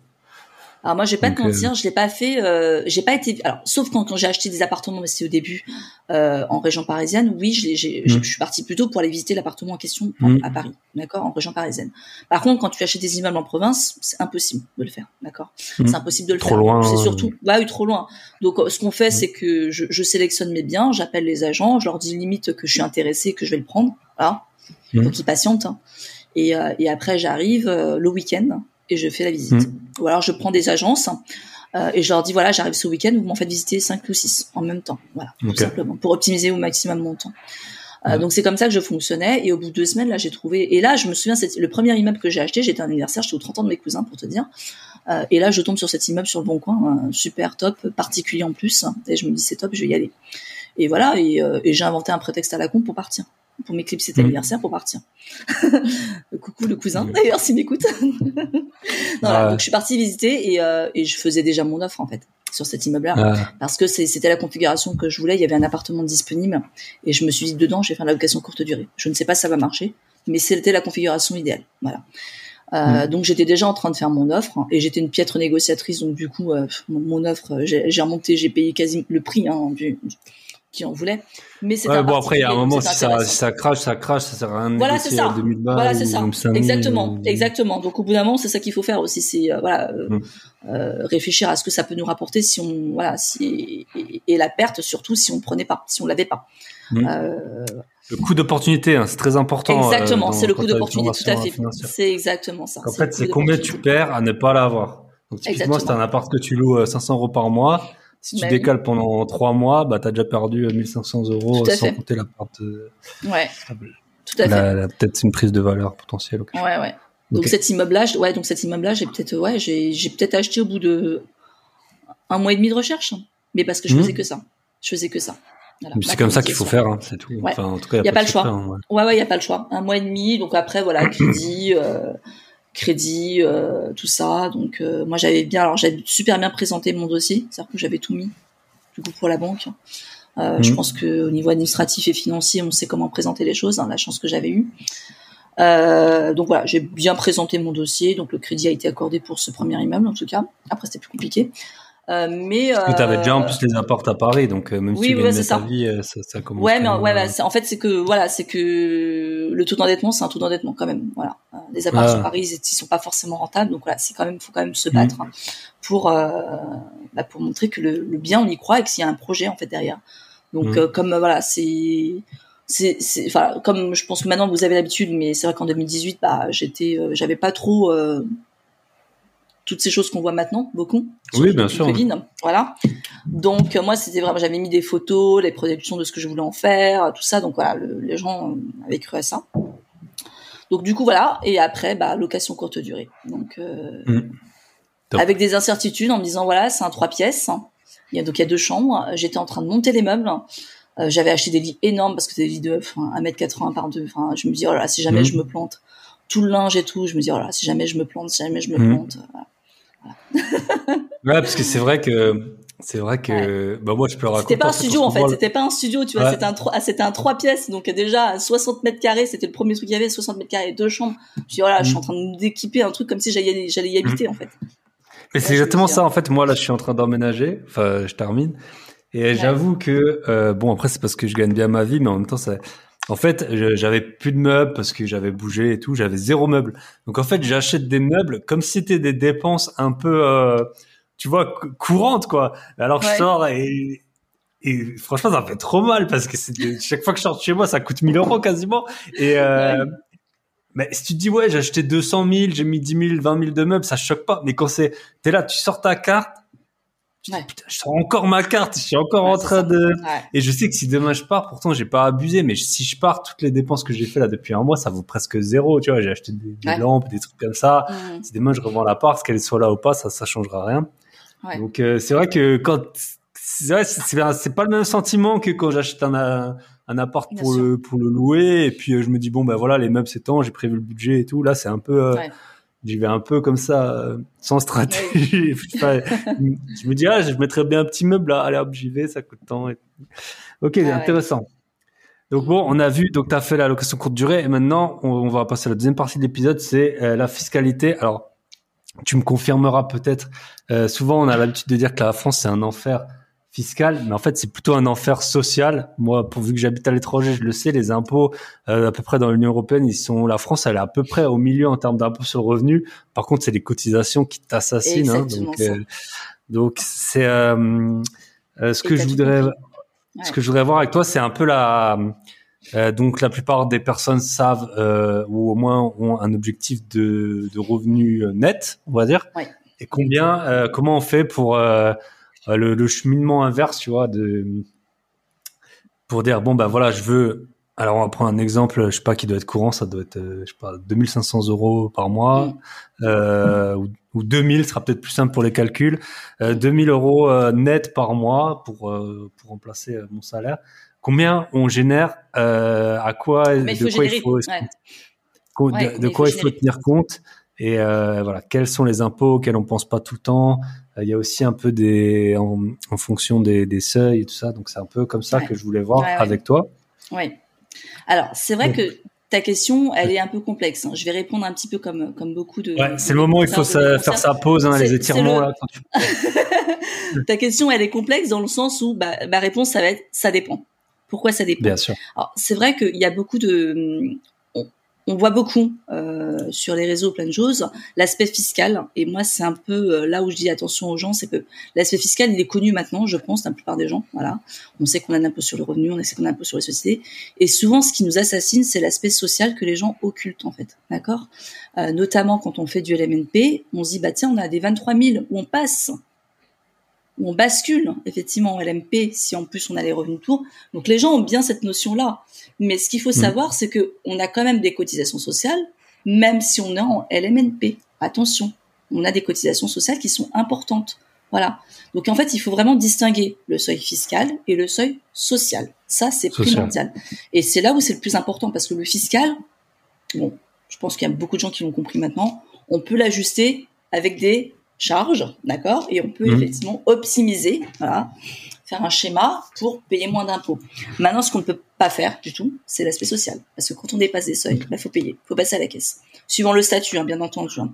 Après, les taux vont être différents suivant le statut social. Donc c'est pour ça que la première chose auquel il faut penser quand on décide de quitter son job salarié, c'est comment je me rémunère demain. Soit vous partez avec le pôle emploi, donc pendant deux ans, vous, pendant deux ans, non c'est plus certain, mais on va dire pendant quelques années, un an ou, deux ans maximum, vous avez le chômage, vous avez une protection sociale et une rémunération, d'accord? Par contre, vous partez sur une démission, vous n'avez rien, d'accord? C'est-à-dire pas de protection sociale, pas de cotisation à la retraite, pas de prévoyance, voilà. Rien. Donc Pôle Emploi, pour l'avoir, euh, les choix, c'est tu, tu, tu, me coupes si je me trompe, euh, licenciement, tous les licenciements, y compris pour euh, faute grave, lourde, tu as le droit au Pôle emploi. Tu pas forcément le droit aux indemnités, mais. Exactement. Euh, rupture conventionnelle, donc tu t'arranges avec ton patron. tu lui dis, soit tu me vires, euh, soit je bosse plus, mais je viens, je fais du. Comment ça s'appelle? Quiet quitting, là, en ce moment, on en parle un peu. Genre, acte de présence. acte de présence. acte de présence. J'attends que ça se passe, en fait. Et je fournis le minimum, le minimum syndical. voilà. Soit tu peux rejoindre ton conjoint. Je crois qu'il y a un truc comme ça. Hein tout à fait. Demander une Effectivement, tu peux quitter ton entreprise. Donc ça, c'est s'il habite ailleurs. Voilà, quand, quand il a une mutation professionnelle. Ok. Quand il a une mutation, professionnelle, voilà, tu es obligé de le suivre. Donc là, tu peux quitter ton job et avoir droit au pôle emploi. D'accord? Après, il y a eu cette nouvelle mesure euh, qui est la démission pour reconversion professionnelle, d'accord? Où euh, bah, on peut demander, mais là ça demande de, remplir un dossier. On peut demander, c'était la mesure phare en fait du président Macron, qui était de se dire, bah, on va donner la possibilité aux gens, euh, s'ils veulent se lancer dans une nouvelle activité entrepreneuriale, de bénéficier euh, du pôle emploi et des, du chômage du coup. Euh, donc ça a été cette mesure phare. Moi, je, t'avoue que je l'ai guetté hein, parce que moi, je voulais partir aussi à ce moment-là. Mmh. Et euh, c'est de se dire voilà, vous créez un, business, donc en attendant, vous pouvez toucher votre chômage. D'accord? Donc ça, c'est pas donné à tout le monde. Hein, il faut remplir un dossier. Euh, donc c'est euh, c'est l'équipe de transition pro qui vous permet de le faire. Donc vous allez remplir un dossier, vous allez faire un business plan pour expliquer votre projet professionnel, ce que vous voulez créer comme entreprise, et euh, et voilà faire une matrice SWOT, euh, voilà parler, faire un business mmh. plan, une étude du marché pour voir si votre projet tient la route. Les gens vont valider. On a des gens qui après vont valider votre projet. Et une fois que c'est validé, parce que ça passe en commission, euh, une fois que Transition Pro le valide, bah, vous aurez droit au pôle emploi, tout simplement. Mais voilà, c'est pas forcément évident. Et j'ai eu des retours de certaines personnes qui disaient qu'on pouvait très bien changer en cours de route d'activité sans que ce soit plus pénalisé. Voilà, ça peut être intéressant. Parce que tous les projets ne sont, pas ne seront pas forcément validés. Hein, faut le savoir. Bien sûr, si c'est la vie de rentier, euh, de ses loyers, je suis pas sûr qu'ils Donc les projets immobiliers, c'est pas voilà exactement. Voilà, vaut mieux être agent immobilier, devenir agent immobilier que de se dire que je vais être rentier ou faire du coaching euh, immobilier. Voilà, ça c'est pas trop euh, dans les métiers actuels. c'est pas trop dans les métiers. Voilà, ils sont pas trop adaptés aux métiers actuels, on va dire. Ils sont encore sur des métiers traditionnels. Ouais. Pour valider en tout cas vos projets. Ok, donc ça c'est hyper important parce que euh, la protection sociale c'est super. Euh, ouais. Bah, c'est la, base de tout. Hein, je veux dire, euh, personne n'aurait pour idée de de ne pas en avoir. Peut-être juste des, inconscients, mais n'importe qui qui se pose une question. après la protection sociale, je connais pas très bien, le... mais si tu es marié, je pense que tu l'as dans tous les cas, non? Non, alors non, parce que alors tout dépend du foyer fiscal. Si tu es dans le même foyer fiscal. Alors, il y a deux choses. Hein. fiscal, c'est communauté de biens ou réduire Exactement, exactement. En fait, c'est en gros, si, si vous faites la même déclaration fiscale. Si vous avez déclaration séparée, il y aura pas. Mais généralement, on a la partie euh, sécurité sociale, mais on n'a pas la partie retraite et prévoyance. Hmm. Il faut distinguer deux choses, hein, trois, enfin trois choses même. Il y a la sécurité sociale, d'accord, euh, auquel tout le monde contribue. Il y a la retraite, d'accord, la retraite générale. Donc là, effectivement, c'est 62 ans ou 64 ans, d'accord? Il y a la prévoyance. Il vous arrive quelque chose, euh, maladie, enfin maladie qui vous empêche de travailler, décès ou quoi que ce soit. C'est est-ce que vous êtes voilà accident du travail, enfin accident ou de la vie, de la route? Qu'est-ce qui vous voilà comment et comment vous allez survivre? En gros, c'est ça la prévoyance, mmh. d'accord? Donc c'est très important. Euh, même si on a l'impression que c'est loin pour la retraite, bah, la prévoyance c'est quand même c'est important. La sécurité sociale c'est important, d'accord? Mmh. Pensez bien à ça. Euh, les taux de cotisation sont différents suivant la structure, d'accord? Donc vous avez le choix entre exploité en LMNP quand vous achetez votre bien en nom propre et vous faites du meublé, d'accord? Donc là, alors attention, on va rentrer dans l'aspect technique. Hein. Euh, n'hésitez pas à réécouter le Parce que là, il y a deux seuils de 23 000 euros. Si je dis pas de bêtises, il y a deux seuils de 23 000 euros. Il y a un seuil, il faut distinguer effectivement le seuil de 23 000 euros au niveau fiscal, qui en plus, où là, il faudra dire attention, je bascule à 23 000, est-ce que je bascule en LMP ou pas, en loi meublé professionnel ou pas? Et là, je regarde mes revenus. Si les revenus de location sont supérieurs effectivement aux, revenus des autres euh, des autres catégories, d'accord? Hmm. Si c'est le cas, ou basculer en, loi meublé professionnel, d'accord? Donc là, en gros, si tu gagnes 30 000 euros de loyer et que ton revenu c'est 40 000, tu restes LMNP. Si ton revenu c'est 20 000 ou tu passes LMP. Voilà. Parce que du coup, quand vous basculez en LMP, le taux de cotisation sociale ou là, vous étiez en dessous de 23 000, par exemple. Voilà. Quand vous êtes en dessous de 23 000 euros, vous ne payez pas de cotisation sociale. Vous allez payer, hmm. et ça c'est valable pour tout le monde sur les revenus des capitaux, ce qu'on appelle la CSG et la CRDS, les prélèvements sociaux, qui portent un faux nom parce qu'en fait c'est une taxe quelque part, c'est un impôt, parce que hmm. ça s'appelle prélèvements sociaux, mais en contrepartie vous n'avez rien. C'est pas des cotisations sociales c'est un impôt. Si, Emmanuel Macron vous remercie pour votre dévouement à la nation. Voilà, donc exactement. Donc ça, en fait, c'est, euh, c'est, vous savez, le trou de la sécurité sociale à un moment. Voilà, c'est votre contribution pour reboucher la sécurité sociale, d'accord Donc c'est 17,2% que vous payez sur les revenus des capitaux, du capital, d'accord Donc ça, c'est systématique, d'accord Ça n'a rien à voir avec euh, euh, professionnel, pas professionnel. Vous payez 17,2%, d'accord Donc quand on est en LMNP, en dessous de 23 000, on paye ça. En contrepartie, on n'a rien.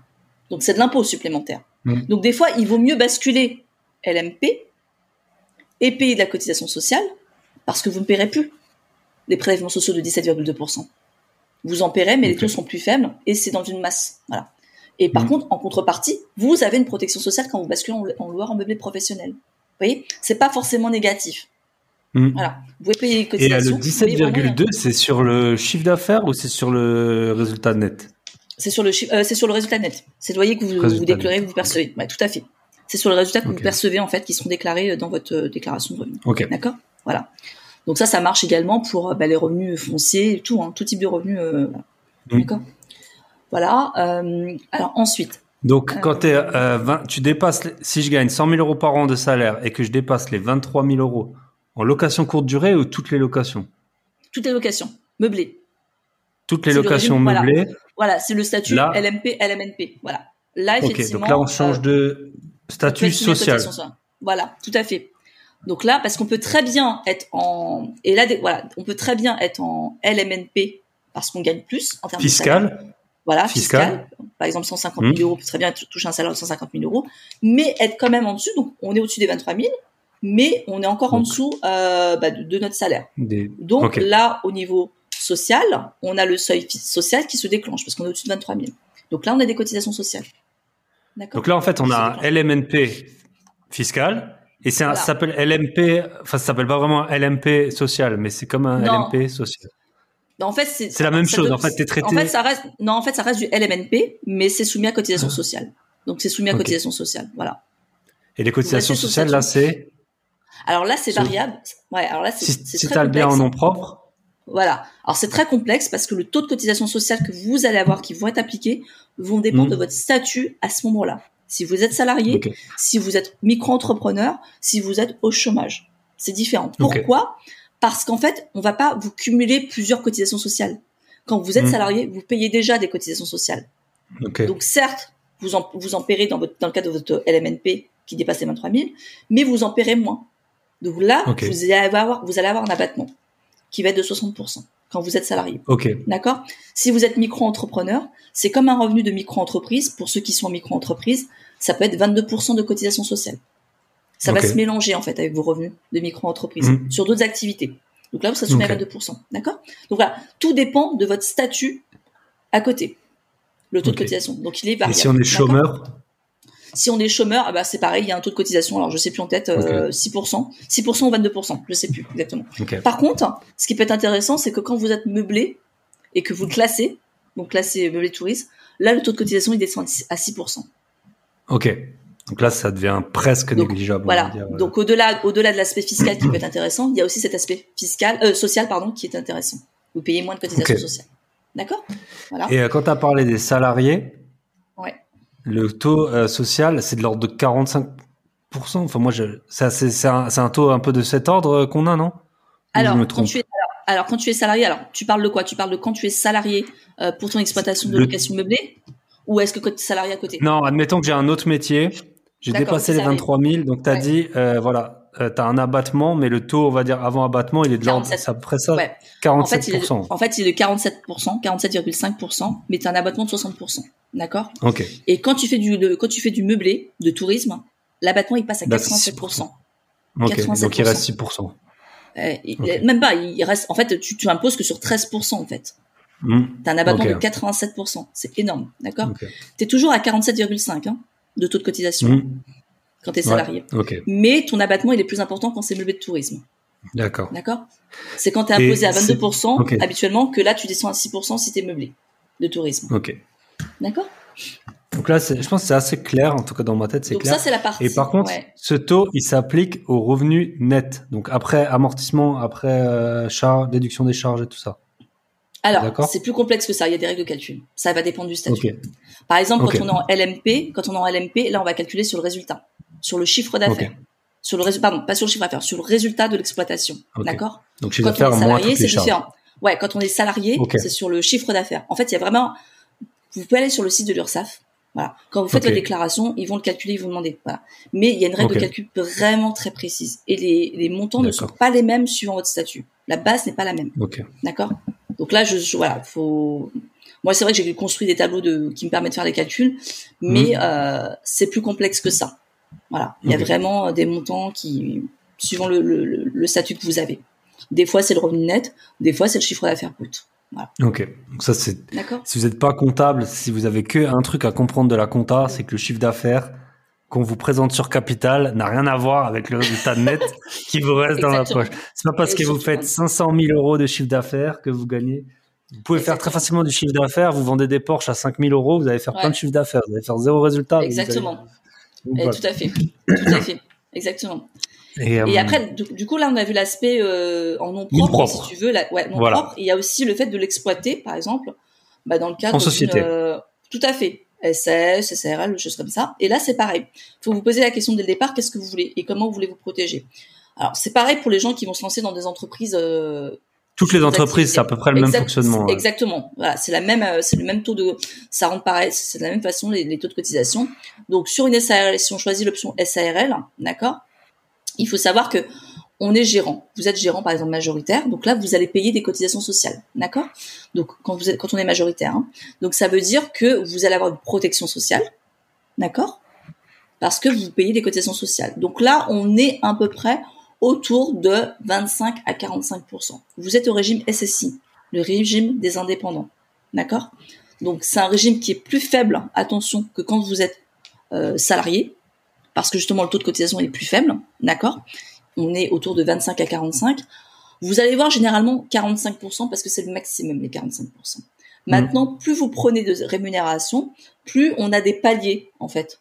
Des cotisations, il y a des paliers et vous n'avez pas de cotiser, vous n'avez pas cotisé sur la totalité du montant. C'est pour ça que euh, en sommant, vous pouvez être entre 25 et 45 de cotisation sociale. Donc ça peut être pas mal parce que du coup vous aurez la sécurité sociale, un peu de prévoyance et un peu de retraite. D'accord? Après c'est toujours bien de compléter. D'accord? Donc ça c'est la partie et, et, même si vous ne vous versez rien en termes de rémunération, vous allez quand même payer un minimum qui va être autour de 1150 euros. D'accord? Par an. Ça vous donne à peu près trois trimestres de retraite. Ça vous valide trois trimestres de retraite et ça vous donne un minimum en fait de, protection sociale, même si on ne se verse rien. Ça, c'est l'origine de la SARL. Voilà, même si on ne prend rien. Donc, si tu une SARL que tu ne payes pas, voilà. ça suffit en gros pour, euh, si tu payes ces 1150, pour euh, si tu te fais renverser dans la rue pour être soigné gratuitement. Voilà, tu as, effectivement, ouais, tout à fait. Tu as, euh, mm. un régime de protection, d'accord? Après, quand tu, tu peux également dans la SARL te verser des dividendes. D'accord? Donc là, mm. on a parlé de la rémunération. Il y a aussi la possibilité de se verser des dividendes. Et là, les, dividendes sont taxés à la cotisation sociale. On est sur les mêmes taux. À peu près, voilà, 45%, on va dire, maximum. D'accord? Donc, on va payer. Parce que quand on prend dans une société, l'argent ne nous appartient pas à l'origine. Hein. Donc, la mm. société va payer de l'impôt sur les sociétés. D'accord? On va payer de la flat tax parce qu'on va récupérer l'argent. La flat tax, c'est l'imposition sur le revenu plus la CSG, enfin, plus le prélèvement sociaux. Et dans une SARL, on va payer en plus des cotisations sociales. En plus de la flat tax. Exactement. Alors la flat tax, vous n'avez pas payé le 17,2%. Parce que dans la flat tax, en fait, il y a votre impôt sur le revenu et il y a les mhm. prélèvements sociaux, les fameux dont on parle depuis tout à l'heure. Voyez mmh. Prélèvements sociaux, c'est une taxe. Si vous avez des cotisations sociales, vous ne paierez que euh, les 12,8 de d'impôt. D'impôt, d'accord? L'impôt, de toute façon, on paye plus d'impôt sur la dividende. Voilà, vous payez plus. Bon, après, il faut aller plus en détail. Vous avez la possibilité de, de, prendre les dividendes à votre barème progressif. Vous n'êtes pas obligé de prendre la, taxe. Voilà. C'est un régime. Mais en tout cas, tu es plus imposé en, on va dire, si tu gagnes bien ta vie, je sais pas, tu, tu vas payer plus que 30% en tout de impôts plus euh, la flat tax. En fait, ça s'applique pas vraiment quand tu es gérant de. de bah, en fait, ce qui embête, en fait, ce qui est embêtant, c'est que tu vas payer des cotisations sociales, surtout sur les dividendes. Ok, donc à 45% des, dividendes. Exactement. Tu vas payer à la fois de l'imposition sur les sociétés, de l'impôt sur le revenu, mais aussi des cotisations sociales sur les dividendes, comme si c'était une rémunération, d'accord?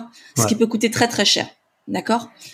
Et c'est pour ça que la question. Si on donne un exemple, si on a gagné, par exemple 100 000 euros, déjà tu as l'impôt sur la société, ça va être à peu près 30 30 000, on va dire. Voilà, voilà. Tu as 100 000 de bénéfices, hein, pas de chiffre d'affaires. Donc, il te reste, il faut que tu payes 100 000.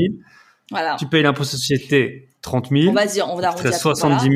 70 000, voilà. Tu te verses, admettons, 70 000 en dividendes. Ouais. Et tu vas repayer, effectivement, tu vas repayer des cotisations sociales en plus. 45% Voilà. Ouais. 45% Voilà. À peu près. D'accord? Après, il y a des subtilités. Bon, on va pas en parler là parce qu'on va embrouiller les gens, mais voilà. Grosso modo, c'est ça. D'accord? Donc, quand tu sais que tu vas vouloir prendre beaucoup de dividendes, le mieux, c'est d'être en SAS en SAS ou SASU quand on est tout seul, on a la possibilité d'être président, salarié ou non mmh. salarié. D'accord? D'être président salarié, mmh. ça veut dire quoi? Ça veut dire que tous les mois, on se verse un salaire. Comme quand on était salarié d'entreprise. D'accord? Donc là, on, a, on est au régime général. Donc c'est le régime des salariés d'entreprise. C'est la même protection sociale. Donc là, vous avez vraiment une protection sociale qui est plus plus. D'accord? Le régime général. C'est celui de mmh. l'État, entre guillemets. C'est-à-dire que la retraite, c'est 64 ans si l'État décide que c'est 64 ans c'est la même chose. D'accord? Ok. La contrepartie, forcément, c'est que vous avez un taux de cotisation qui est très important. D'accord hmm. N'oubliez pas que là, vous êtes à la fois votre patron et à la fois votre salarié. salarié D'accord Donc, votre taux de cotisation sociale est de 80% du net. Vous voulez vous verser 1000 euros net, vous voulez vous verser 1000 euros net, il va falloir hmm. prévoir 800 euros de plus. Ok. D'accord D'accord Voilà. Donc ça, c'est quand vous êtes en SASU. Et en SASU, voilà, donc vous êtes soit président salarié, donc vous prenez un salaire avec un bulletin de paye tous les mois. Ça peut être, ça peut rassurer certaines banques, mais après les banques sont pas dupes non plus, hein, de dire voilà, on fournit un bulletin de paye tous les mois, d'accord? La banque n'est pas dupe mmh. parce qu'elle sait aussi que c'est votre entreprise, mais en sortant un bulletin de paye tous les mois, ça peut aussi prouver à la banque que vous êtes aussi en mesure de vous payer tous les mois, parce qu'il y a une régularité, mmh. d'accord? C'est surtout cet état d'esprit-là que les banques vont voir, d'accord Aussi. Donc ça, euh, c'est et vous avez aussi la possibilité d'être président non salarié. Et là, vous prenez pas de bulletin de paie, vous prenez pas de rémunération et vous ne versez qu'en dividende. Et là, la, magie entre guillemets de, de la SAS, c'est que vous n'avez pas de cotisation sociale sur les dividendes. Vous ne paierez que euh, bah, l'impôt sur les sociétés et la flat tax. Exactement. Et la flat tax. D'accord? Mais la contrepartie, c'est que vous n'avez pas de protection sociale. D'accord? Si tu payes que, Si tu payes que sous. Exactement. Voilà. Zéro protection sociale, zéro cotisation retraite. Exactement. rien du tout. voilà, rien du tout. D'accord? Et, et malheureusement, dans la flat tax, vous aurez quand même payé les prélèvements sociaux de 17,2%. Mmh. Mais t'as aucune contrepartie. Sans contrepartie, exactement. Et c'est ça que les gens, voilà. Des fois, ça peut valoir le coup de payer un peu de cotisation sociale, 25%. Vous voyez, il n'y a que 8 points d'écart, mmh. hein, finalement, par rapport aux 17,2. Mais au moins, vous avez une protection sociale. Que quand on n'en paye mmh. pas, on a à coup sûr les 17,2%. Ok. Et là, par contre, oui, les 8, c'est la différence entre les 17 que tu as et les 25, euh, quand tu as dit entre 25 et 40. Exactement, tout à fait. Voilà. Des fois, ça peut valoir le coup parce que souvent on se dit "Oh là là, j'ai pas envie de passer de passer LMP parce que je vais avoir beaucoup de cotisations sociales. Oh là, j'ai pas envie d'être en société parce que je vais avoir beaucoup de cotisations." Ouais, mais en fait, en général, on paye déjà 17,2 en fait de prélèvements mmh. sociaux qui ne sont pas qui n'ont pas de contrepartie sociale en fait. C'est un impôt, mmh. c'est un impôt déguisé finalement. Donc des fois, ça peut valoir le coup de payer peut-être 30% mmh. ou 25% mais au moins on a une protection sociale sur ces 30%, plutôt que de payer 17,2% à la poubelle, j'ai envie de dire. Ok. D'accord? Ouais, c'est intéressant. Très intéressant. Donc voilà, la question qu'il faut se poser au départ, c'est comment je me rémunère. Ouais. Ouais, voilà. C'est comment je me rémunère. Les, euh, t'as gagné 100 000, on avait dit tu, il te reste 70 euh, 000 après que t'aies payé l'impôt sur la société. Et ça, c'est le même, l'impôt sur la société, que tu sois en SARL ou en SASU ou en SAS. Ouais, c'est 15%, après... c'est 15% au-dessus de, euh, c'est 15% jusqu'à 42 500. Voilà. Et après 25% au-delà. Donc, admettons qu'on paye. un peu moins, ouais, on va dire, il va te rester 80. 80. Voilà. voilà. sur admettons qu'il reste 80, on va payer en plus la flat tax. Voilà. Ok. c'est sur les 80. Voilà, sur les 80. va prendre. En fait, c'est sur ce qu'on va prendre. Donc, si on prend les 80, on va payer 30% sur les 80. Si on ne prend que 50 000 sur les 80, on n'est pas obligé de tout prendre. Hein. On peut laisser euh, 30 000. Après, tu peux les réinvestir voilà, tout ça. Exactement. Mais c'est vraiment sur ce qu'on prend qu'on va payer la flat tax. D'accord hmm. Voilà. Ok. Donc en gros, on a les 80. Donc je fais le calcul vite fait. Euh, si tu es en SASU, c'est le plus simple. T'enlèves 24, donc ça fait 56. Euh, Il te reste 56. Ouais, c'est ça. Tout à fait. 20 moins 24. Ouais, tout à fait. 56. Donc sur les 100 000, une fois que tu as tout payé, il te reste 56 et là, tu n'as plus rien à payer. Mm-hmm. Et par contre, sur les... Euh, en SASU. En SARL. En SARL. Donc là, on est en, en, SASU, on, paye, on, prend que en dividende, tout à fait. Voilà. Donc là, il te reste 56 000. Et en SARL, tu aurais, euh, bah, au lieu de payer 30, tu paierais un truc genre 40, 45 à peu voilà, près. Voilà, c'est ça. Tout à fait. Ouais, tout à fait. Sur les 80. Donc, et l'imposition sur le revenu en plus, ouais. En fait, tu paieras quand même de l'impôt sur le revenu. Donc, si on est sur la flat tax, on va dire 12,8%, parce qu'on paye pas les 17,2, qui sont inclus dans les 25 à 45. En fait, les 17,2, ils sont représentés différemment et un taux plus faible quand tu payes des cotisations sociales. D'accord Donc 25-45%. Voilà. Hmm. Donc là, ça te ferait à peu près, donc tu te verses les 80. Ouais. Tu aurais déjà près 10 000 d'impôts sur les revenus. Hmm. Et après, sur les 80, tu aurais donc entre 25 et 35 et 45 d'impôts. Et 45%, voilà. Tout à fait. Donc, là, il ne restera plus que, euh, allez, si on prend 45, euh, on est autour de ouais, 40 000, on a dit. Ouais, 28 plus. 28, ouais. Il ne restera plus. en gros, avec un, tu payes 24 000 d'impôts et avec l'autre, 40 000. Ouais, c'est ça. En gros, tu as 100 000. En SASU, il te reste 56. Et en ouais, ça. Et l'autre, SARL, il te reste 40. Moins de as donné 60. Voilà, euh, exactement. Tout à fait. Mais tu as une protection sociale. Donc en fait, ce qu'on dit souvent, alors tu, alors c'est pas un conseil, hein, euh, allez voir euh, Sonine à son cabinet si vous voulez avoir plus d'infos. Mais euh, en gros, on dit les, les SASU, si t'as pas besoin de te payer, admettons si t'as déjà un million d'euros sur ton compte et que tu veux lancer euh, et que tu peux en vivre pendant des années euh, et que tu as une protection via une autre activité, par exemple, tu peux faire une SASU. Si tu as zéro de côté, que tu lances ton activité, euh, en gros, tu fais une, une SARL et puis comme ça. Exactement. Ouais, ouais, tout, à fait. C'est exactement ça en fait. En fait, c'est en gros euh, combien je vais me prendre. Si je prévois de prendre beaucoup d'argent, bah, partez sur une SASU. Ça coûtera moins cher. D'accord? Et mmh. si vous avez que des revenus bon plus faibles, réguliers, partez sur une SARL parce que là, vous êtes sûr au moins d'avoir une protection sociale. Parce que souvent, on se dit quand on se lance oui, je, je mettrai de l'argent de côté. Sauf que quand on est entrepreneur, on met rarement de l'argent de côté parce qu'on a toujours des mm. dépenses qui arrivent. Donc au moins là, on n'a pas le choix, on est obligé de le faire et comme ça, ça nous donne une protection sociale. Voilà, ça c'est mm. important, d'accord?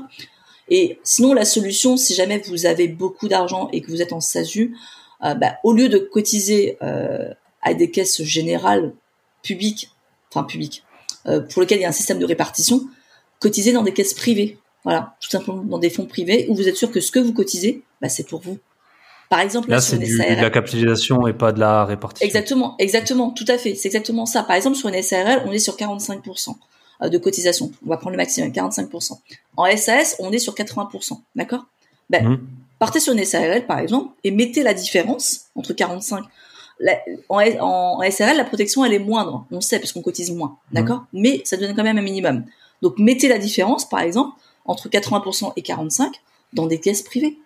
Des Swiss Life, des AXA, des AG2R La Mondiale qui font des caisses privées de retraite, des caisses privées de prévoyance. Au moins, vous êtes sûr que ce que mm. vous avez mis, bah, c'est pour vous. Et c'est pas, on n'est pas mm. sur un système de répartition où vous n'êtes pas sûr, comme c'est le cas sur une SAS, où vous prenez des bulletins de salaire, où là, vous avez payé 80%, mais l'argent que vous mettez sur la retraite, c'est pas pour vous, hein. D'accord? On est bien d'accord? C'est pour ceux qui sont retraités en ce moment, qui se la coulent douce à l'île Maurice. Voilà. Voilà. voilà. Donc nous, on charbonne dans le, la grisaille.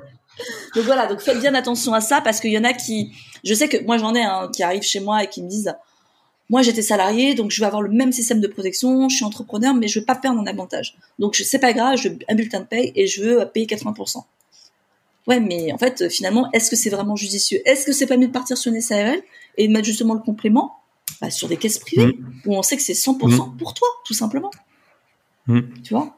Tout simplement. Voilà. Donc voilà, c'est vraiment, c'est pour ça qu'il n'y a pas de meilleure solution en fait. Il n'y a pas de qu'est-ce qui est le mieux? Non, ça dépend de ce que tu veux toi. J'aurais pas le même discours avec quelqu'un qui a un business, euh, on va dire euh, avec des revenus euh, réguliers, voilà, revenus réguliers, que quelqu'un qui va exploser au bout d'un an parce que son business cartonne et il va faire le mignon. Ouais, hmm. c'est ça. Euh, par rapport à une femme qui a des problèmes de santé, j'aurais pas le même discours par rapport à une autre femme qui est en bonne santé ou par rapport à un homme qui est en bonne santé. Oui, voilà. Tout dépend hmm. de vous. Qu'est-ce que vous voulez? Les questions à se poser, c'est comment je me projette à long terme, à court terme, hmm. et euh, quel système de protection je veux? Je veux quelque chose de sécurisé ou pas? C'est ça surtout. C'est les questions à se poser. Et après, en fonction de ça, j'ai envie de dire, il y a des schémas qui disent, bah, le mieux c'est ça, le mieux c'est ça. Ok. D'accord? Bah, écoute, je pense que pour moi, c'est, c'est quand même assez clair. Alors après, bon, j'ai un peu une culture euh, de, de là-dedans. Mais euh, donc, je pense que les grandes lignes, on les a quand même comprises. Donc, c'est, on doit, euh, si, si je résume, hein, tu, tu, donc, euh, si on, donc, même si on dépasse les 23 000 euros, quoi qu'il arrive, on est soumis à cotisation, peu importe combien vous gagnez de, de l'autre côté. Voilà. Euh, le taux de cotisation diffère selon que vous soyez salarié, chômeur ou auto, enfin micro-entreprise. Tout à fait, exactement. Voilà.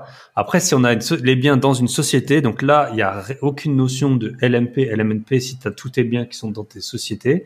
Exactement. Et pour toutes les activités du monde, ça fonctionne pareil. Si tu es donc SARL, EURL, hein, euh, tu peux payer un peu moins de si tu si tu te payes tout le temps régulièrement des sommes, on va dire raisonnables, tu vas payer moins de, de cotises. Mhm. Et SASU, tu peux ne payer zéro cotise, mais tu as zéro protection. Et, ou alors tu peux payer euh, un petit peu moins de cotisation, donc seulement 30%. Ouais. Euh, mais donc voilà, si tu prends un million de dividendes par an, c'est peut-être le, le, bon système avec une paye euh, plus, plus, raisonnable. D'impôt, ouais, c'est d'impôt, hein. c'est pas de cotisation, c'est d'impôt, hein. c'est de l'impôt. Hein. Ouais. ouais. D'impôt, oui, pardon, impôt. ça s'appelle, ça se déguise en cotise, mais euh, moi je le connais bien parce que vu que je suis non résident, euh, en ah, bah théorie tu payes pas les cotisations sociales parce qu'en fait tu as déjà une protection sociale dans un autre pays européen. Sauf que, euh, bah, bien sûr, ils ont trouvé des, des, ils ont changé des choses et tout pour qu'en gros on en paye quand même. Ah ouais. Voilà. l'État n'est jamais à court d'idées pour euh, dès que c'est pas trop immoral de vous prendre de l'argent, ils vous prendront de l'argent. Ne vous inquiétez pas pour ça. Et là, il faut savoir qu'ils sont en recherche d'argent, d'accord? Le quoi qu'il en coûte mm. nous coûte nous à nous contribuables. Hein. Donc nous, on le mm. voit déjà euh, au niveau euh, bah, des administrations fiscales où ça se ça se vit un peu plus. Hein. on n'est plus sur, enfin sur, on n'a plus des interlocuteurs comme avant, voilà, avec la même bienveillance. donc il faut savoir que voilà, l'État recherche de l'argent quand même. Donc il, il faut il faut euh, il faut prévoir ses arrières. Hein. Euh, hmm. quand on est investisseur immobilier, il faut prévoir ses arrières parce que forcément, euh, on, on, nous trouvera toujours des choses. On nous trouvera hmm. toujours des choses, hein. d'accord? La, la, question, c'est pas est-ce que vous allez payer ou non, c'est combien vous allez payer. C'est ça qui compte. C'est surtout ça. En fait, il faut se préparer à payer, puisque là, je pense que vous l'avez tous vu. Ah, ça, c'est un bonus que je vous donne, hein, mais je pense que tout le monde est au courant ah. que depuis euh, depuis le 1er janvier, bah, depuis, c'est sorti il y a pas longtemps, mais c'est rétroactif au 1er janvier 2023. Il faut remplir du coup la liste de tous les de tous les biens immobiliers qu'on possède, avec tous les listes des locataires, d'accord? Tout ça, c'est pour réévaluer euh, la taxe sur le logement vacant, d'accord, parce qu'il y a beaucoup de gens bah, qui passent à la trappe et finalement qui ne payent pas la taxe sur le logement vacant. D'accord? Donc la taxe sur le logement vacant a été augmentée. Donc c'est aussi une mesure de la loi de finances 2023. Hein. On passe de 17% à 25%. C'est pas anodin, d'accord? Voilà, il y a ça. Il y a aussi le fait que pour les résidences secondaires, donc résidences secondaires, bah, dès qu'on fait du locatif, c'est secondaire. Hein, euh, bah, la taxe d'habitation, vous savez la fameuse taxe d'habitation, ils ont dit qu'ils nous la supprimaient. Et mmh. eh ben non, bah, dans certaines villes, ça va être même augmenté. Voilà. Ok. Et qui va la payer? Eh ben, à votre avis, le fameux propriétaire. Donc voilà. Donc voilà, préparez-vous. Je pense que de toute façon, vous gagnez de l'argent, vous allez payer, typiquement. Donc euh, voilà, c'est faites bien vos calculs surtout. Faites bien vos calculs, c'est important. Et, euh, et quand on fait de la location courte durée également, c'est très important parce qu'on a beaucoup de charges, des frais de plateforme, des frais de mmh. ménage, des frais de fourniture. Euh, c'est vrai qu'on se rend pas compte quand on achète comme ça. Bah, tu le disais, tu sortais ta carte plus systématiquement. On se rend pas compte parce que des fois, on, achète, on achète, on achète. Et c'est finalement à la fin, quand on fait notre bilan comptable et qu'on se rend compte que ah bah tiens, le poste café, c'est énorme. Le poste mmh. fourniture de, produits euh, d'entretien, c'est énorme. Voilà, c'est ça où on se rend compte que finalement, bah, est-ce que c'est vraiment rentable la question courte durée? Donc mmh. faites bien vos calculs, posez-vous bien les bonnes questions. Sous quel statut, euh, quels frais, quelle est votre stratégie D'accord? Ça c'est important. Ok. Eh ben, écoute, ça m'a fait super plaisir, euh, de t'avoir sur le, podcast. Je pense. Ben moi également. on a, on a, on a eu une bonne petite conversation là sur les deux aspects. Si on veut te retrouver, si on veut te contacter, comment est-ce qu'on fait? Alors mon profil, bah du coup mon profil Instagram c'est business locatif, business locatif, voilà tout simplement. En un mot? Euh, oui, tout à fait, tout accroché. Voilà, BUS, mhm. business ou locatif, parce que j'ai fait de, du locatif un vrai business en tout cas pour moi. Mhm. Voilà. Euh, après, mon cabinet, euh, dedans, vous allez trouver bah, toutes, les, toutes mes références, on va dire, enfin tous, tous mes contacts. Donc, il y a mon cabinet d'expertise comptable qui s'appelle Jaden Conseil, J-A-D-E-N. Conseil, expertise et conseil. Vous allez me trouver également sur Google. Donc ça, c'est mon cabinet d'expertise comptable. Euh, je suis spécialisée bah, forcément dans l'immobilier, dans les investisseurs, étant moi-même investisseuse forcément, euh, mais aussi bah, pour les entrepreneurs qui se lancent bah, dans l'immobilier ou dans d'autres activités, aucun problème, ce sont les bienvenus. Euh, voilà, je suis également, bah, je ne sais pas si tu es au courant, je suis également la présidente du club rentabilité Paris. Voilà, donc tu m'as vu au salon l'année dernière. Maintenant, je suis la présente. On a ouvert le bureau sur Paris. Donc c'est vraiment un club de, de, réseautage pour entrepreneurs et investisseurs. L'idée, c'était vraiment qu'on passe un moment. Alors voilà, moi j'ai aussi cette, cette, cette, idée de me dire, je veux prendre du plaisir dans ce que je fais. Voilà, j'ai fait de mhm. l'entrepreneuriat. Euh, le fait de pouvoir prendre du plaisir, c'est de ne pas me mettre la pression comme on aurait quand on se lance dans du business parce qu'on a l'immobilier à côté. Donc c'est vraiment bah, l'idée c'est vraiment de, de, faire du réseau et que chacun trouve euh, du business en fait. On fait du business réciproque dans la bonne humeur, la bienveillance, parce qu'on se réunit sur des cocktails, d'accord, qui sont euh, qui sont euh, qui sont qui sont offerts par le club quand les gens sont abonnés au club, et on met en relation les gens. Voilà, l'idée c'est vraiment de bah, d'être là dans la bonne humeur, de faire des échanges, de rigoler, de boire, de manger, tous ensemble. Voilà. Et ça c'est important. Et on fait ça dans des lieux super sympas Jeudi, par exemple, là, bon, je sais pas quand est-ce que le podcast va diffuser, mais jeudi, par exemple, on, plus tard que jeudi, ce sera passé le jeudi. Voilà, donc jeudi, on a la chance d'être reçu chez Tesla, par exemple, à la Madeleine, dans le 8e arrondissement de Paris. Voilà, chez Tesla, donc cocktail, effectivement, immobilier, où là, on a pas, de, pas mal de monde et on a des thématiques d'experts à chaque fois. Donc là, ça va être sur le financement, financement bancaire. Euh, on a eu effectivement la rémunération du chef d'entreprise, comment se rémunérer. On va avoir bah, l'allocation courte durée, comment effectivement générer beaucoup d'argent. Euh, on va avoir également la division, enfin voilà, avec des, intervenants experts dans leur domaine à chaque fois, des intervenants différents et experts dans leur domaine. Super. Donc pas mal de projets. Eh ben, n'hésitez pas à me contacter sur sur Instagram ou même via mon cabinet sur le site internet jadenconseil.com. Bah super, merci pour tous ces éclaircissements. Je te souhaite une très bonne soirée. Merci Et beaucoup Thibaut de m'avoir reçu. Merci. Bye bye. Bye bye. Et voilà, on arrive au terme de cet épisode d'Axoline. J'espère qu'il vous aura plu. J'ai trouvé vraiment de haute qualité. J'adore toujours les invités que j'ai sur le podcast, mais cet épisode, j'ai trouvé vraiment qu'il a été de très très bonne qualité. Euh, donc n'oubliez pas, si vous êtes intéressé par le week-end d'IMO, vous allez euh, sur euh, sur le site du Club Invest, lien dans la description, ou alors vous m'écrivez sur Instagram, mais ce sera beaucoup beaucoup plus simple pour moi de de euh, répertorier tous les emails et tout euh, via justement le site du Club Invest. Et euh, le lien est dans la description. Donc vous dites voilà, je suis intéressé pour participer au week-end du 18 au 20 août. Ça vous engage à rien, bien entendu, mais vous aurez accès à, à, la vente des tickets en avance. L'an dernier, je pense que tout le monde avait vraiment beaucoup apprécié l'événement. Alors je sais pas si tout le monde reviendra, mais en tout cas, rien qu'avec les membres de l'an dernier, euh, s'ils se réinscrivent tous, enfin voilà, les places seront forcément forcément limitées. Euh, donc le avoir accès en priorité au ticket, ça vous, euh, bah ça, si vous voulez participer, ça vous donnera un avantage considérable. Voilà, je vous souhaite une très bonne semaine à tous et on se retrouve la semaine prochaine depuis l'Argentine si tout va bien. Bye bye.